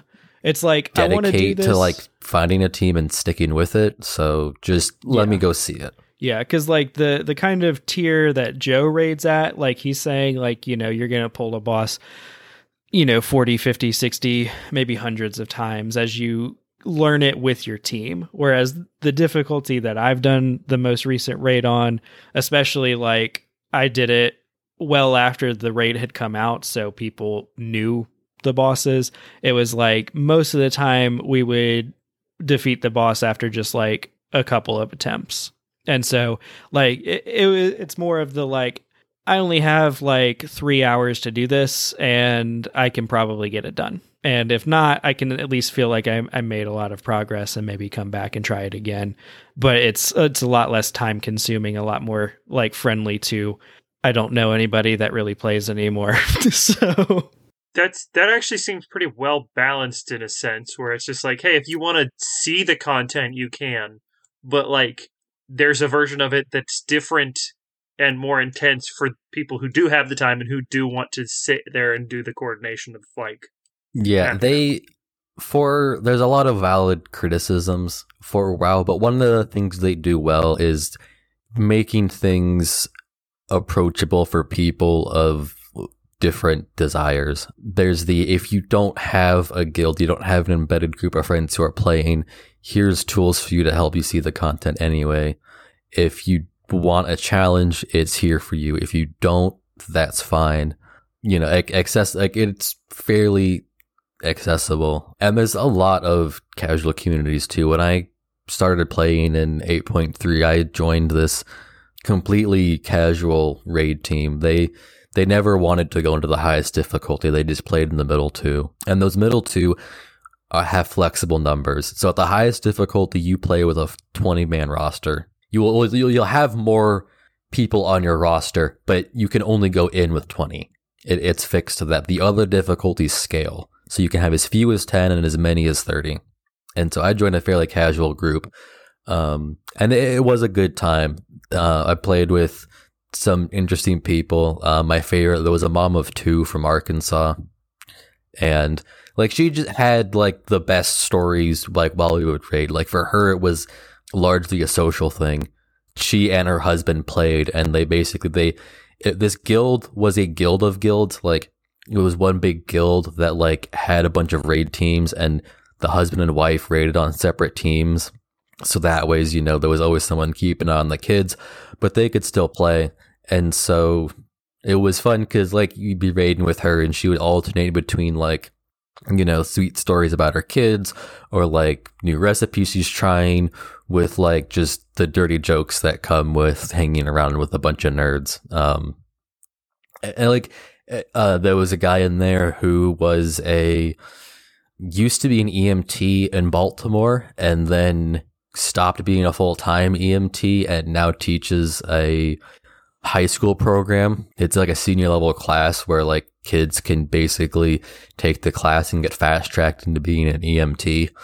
Um, heard a lot of interesting stories from that guy. I would some assume. depressing stories. I um, would also assume.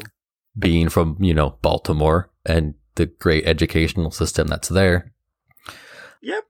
And, but it was still like that whole. Eventually, I hit the point where I was like, I'm looking for more of a challenge and moved on. But like, it was still a good time, and that's I think for me, that's what makes the whole raiding thing special. Is because you're playing with a decent sized group of people every week, and you're getting to know them.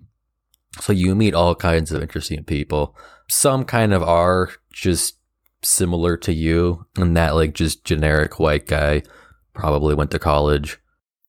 Um, nothing, you know, you guys got a lot of common, but you know, people are from different areas. Uh, my last guild had a lot of Indian Americans in it.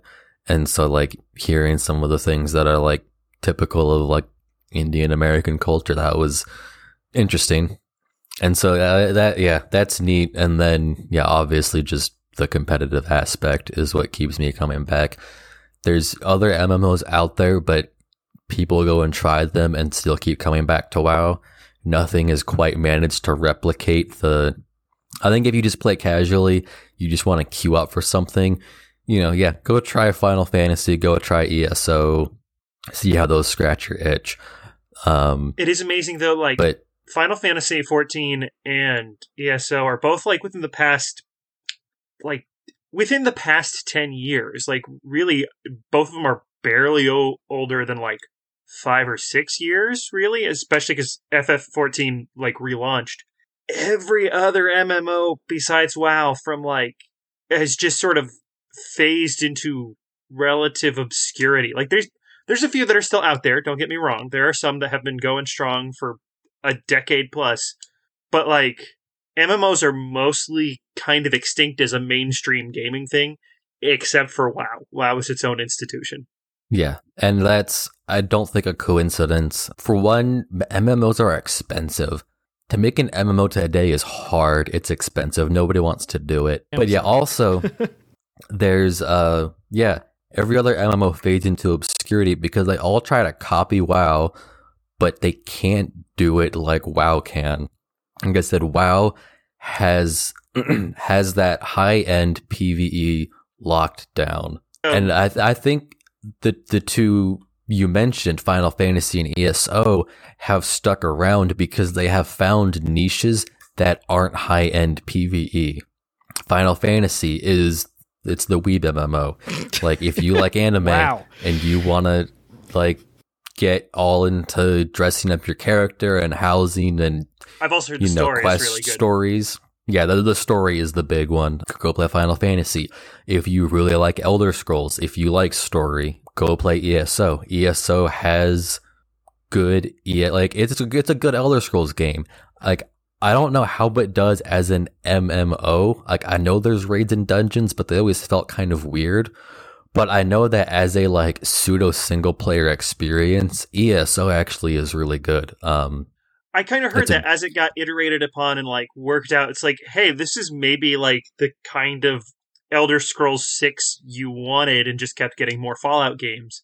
Yeah, it is. It, like the zones are good. The quests are not quite full on Elder Scrolls quests. Like there's still some kind of fetch elements, but by and large, like there's some good effort put into them. So, and like there are specific story quests that just they're good. And they also went with like a free to play model, and you can then pay for the content that you want. which is which is a good thing. If you want to go to Elsweyr, you can buy it. If you don't, then you can buy Morrowind yeah. or you can buy Skyrim. Buy the games that we've already made and you know you like. Yeah. I do just want to throw out the comparisons you made were interesting because it made it reminded me of uh, YouTube. You know, every everyone's kind of sick of YouTube's like just in general. You know, like how come there's not like a good competitor YouTube to YouTube? And it's kind of the same thing where it's like it'd be really expensive. Like no one can really afford to make a stream like a video sharing service on that level. And what YouTube does well, they do really well. Like Yeah, it's that same thing where the only thing that's going to kill WoW is itself. It, it we don't know the subscriber count now. They've stopped publishing that. They used to for a long time. They stopped, I think, in Mr. Warlords because the game peaked in Wrath. And then people were pointing to the subscriber count and like freaking out. And because Activision Blizzard is publicly traded, they stopped talking about specifically WoW subscribers.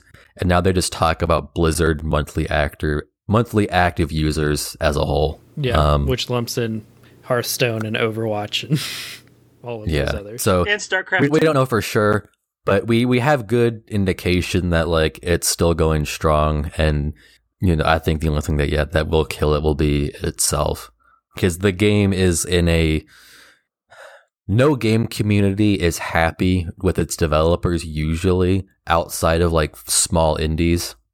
There is usually a lot of like contention and like do this, do that. Why aren't you listening to X? Well, and and I think it goes doubly so for WoW because, like you said, Joe earlier, you said it it does so much to make it accessible to everyone and give everyone a little something. And so that means there are a bunch of people coming to WoW for vastly different things, and it's very difficult to give everybody exactly what they want. You know, like Yes, that is If- a part of it, and that's Blizzard usually like on the high end people, it's like the like they did in Warlords of Draenor.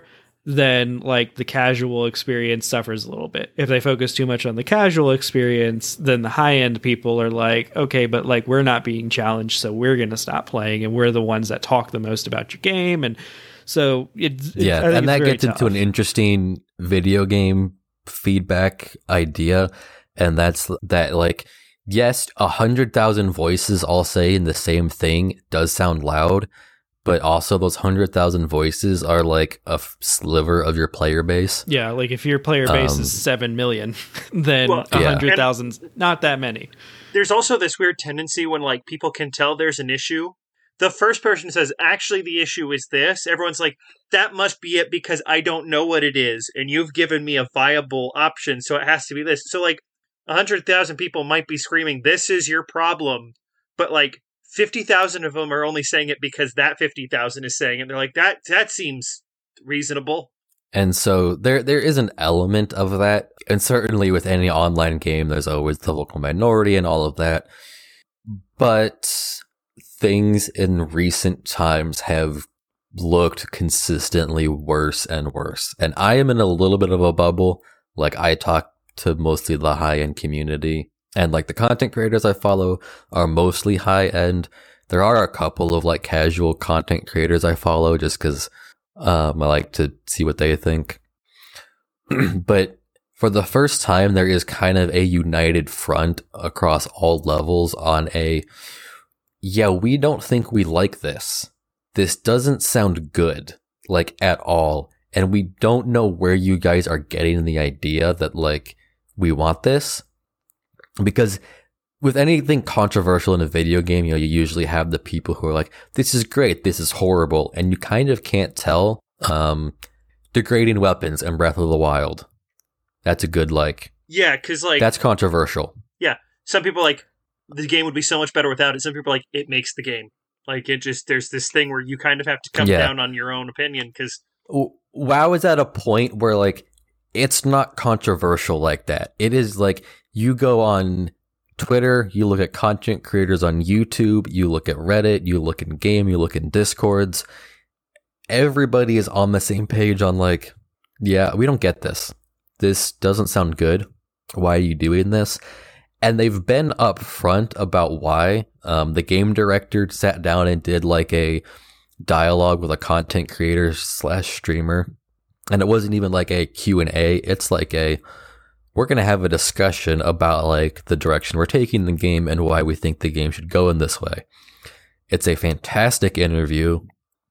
I applaud him for doing it but the takeaway was holy cow you're wrong like watching you know it was streamed on twitch and i remember thinking that the, you know the game director saying that he was talking about different people doing different amounts of damage against a boss and he said that like you want people to have different builds and you know you want there to be some some variance because and his words were like do people really want, you know, two hunters with the same gear and the same talents and the only difference between their performance is like how they push their buttons?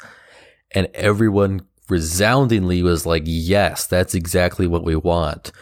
This isn't an RPG anymore. This is a competitive game. We want to treat it like a competitive game. This is 2020, not 2005. But he approached the question as like, well, obviously that's not what we want. Like we want there to be RPG and like people being a little bit different. Yeah, because that's and it's like that's fine if that's fine for a lot of people, but when you're talking about something that gets as competitive as it does, it's like no, I want us all to be on a level playing field. Roll credits. Um, he said it. Wrap it up, guys. The one, Cut the check. The one difference is just that you know who's better. Yeah, yeah, because it's because that's something that they've struggled with for a while too. Is like they they're stuck in that like originally WoW did not have this widespread access to the like it came out in what 05 and so it's like right. the internet was still a relatively new th- i mean like it had been around for yeah. but like you, youtube was not a thing. Yeah. Um wowhead was not a thing. Yeah like there there were not as many easily accessible resources. And so like and, and they wanted you to try to make meaningful choices. Like it was much more in like the rpg like if I'm taking this, I'm giving up that, and like right. I have to be and, okay with that. And, and there's and some as it's evolved, like it has become more and more like, okay, I'm going to go to this website and look up what is the best build for my hunter, and I'm going to only choose those things because people have run the simulations and they know that the best way to do the most damage is to take these things and press the buttons in this order. And so, on the one hand, like it does take away a little bit of that like you know be an RPG, like do your own thing, choose these things because you want to choose them. But on the other hand, like the way that they make a lot of the game, the way they make a lot of the bosses is like if you aren't doing the thing that is the best thing, you're just not going to like for me as a casual player. I like the idea of just being able to go in and just pick whatever I think aesthetically fits my character best.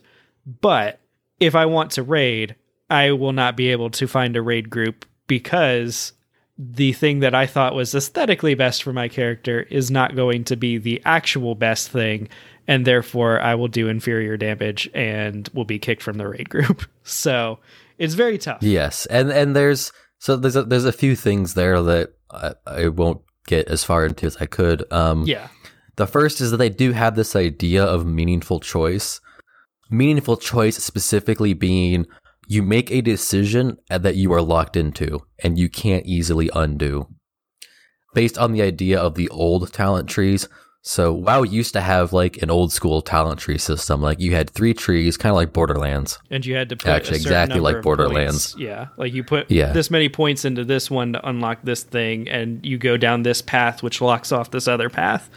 So and and people there's a mythology that that was like old and cool and gave you choices i have been told that the reality was more like if you played if you raided at all back in the day um, and raiding was stupidly easy back then like objectively speaking it was hard because people were figuring it out but now that classic is out people are doing things like beating the raids with no gear.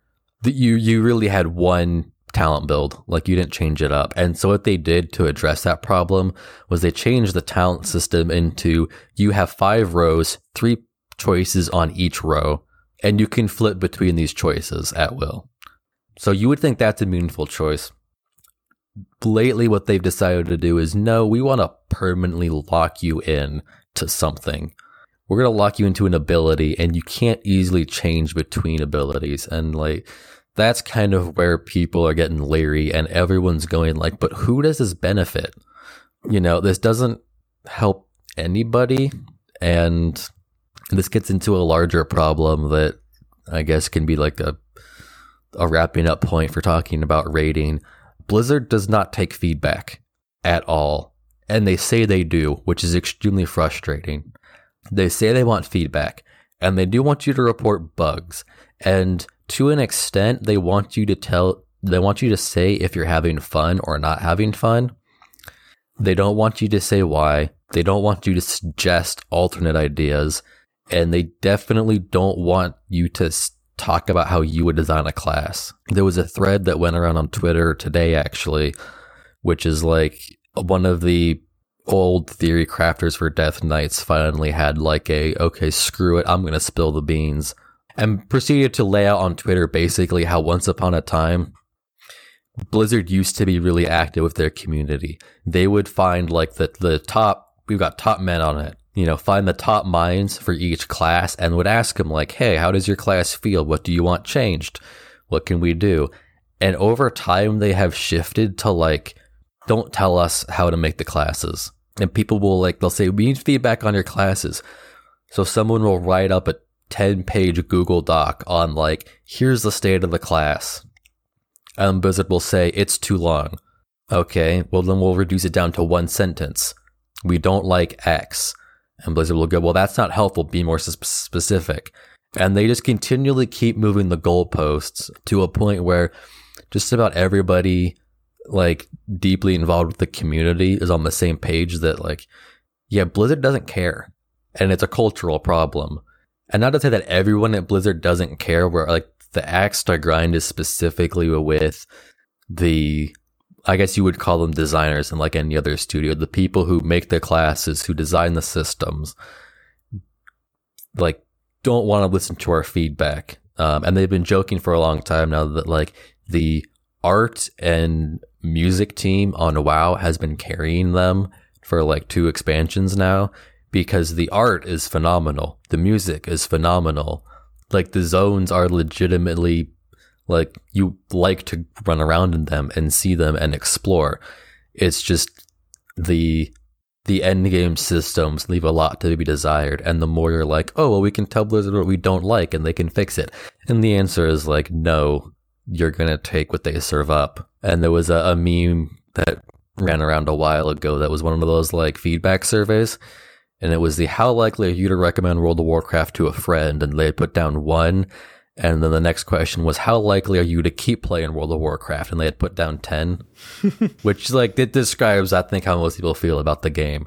Like there's nothing like it, and so we're all still here, but. Boy, are there some problem spots, and most of those problem spots can be attributed to Blizzard being super arrogant and thinking, yeah, we know better than you. Caleb, have you heard the the famous quote um, about classic WoW? So people had been asking for years, can you bring us like a classic server? We want to play classic again. And for years, the guy who is now the president of Blizzard, um, he was then game director of WoW uh, or an executive or something, said, You think you want it, but you don't.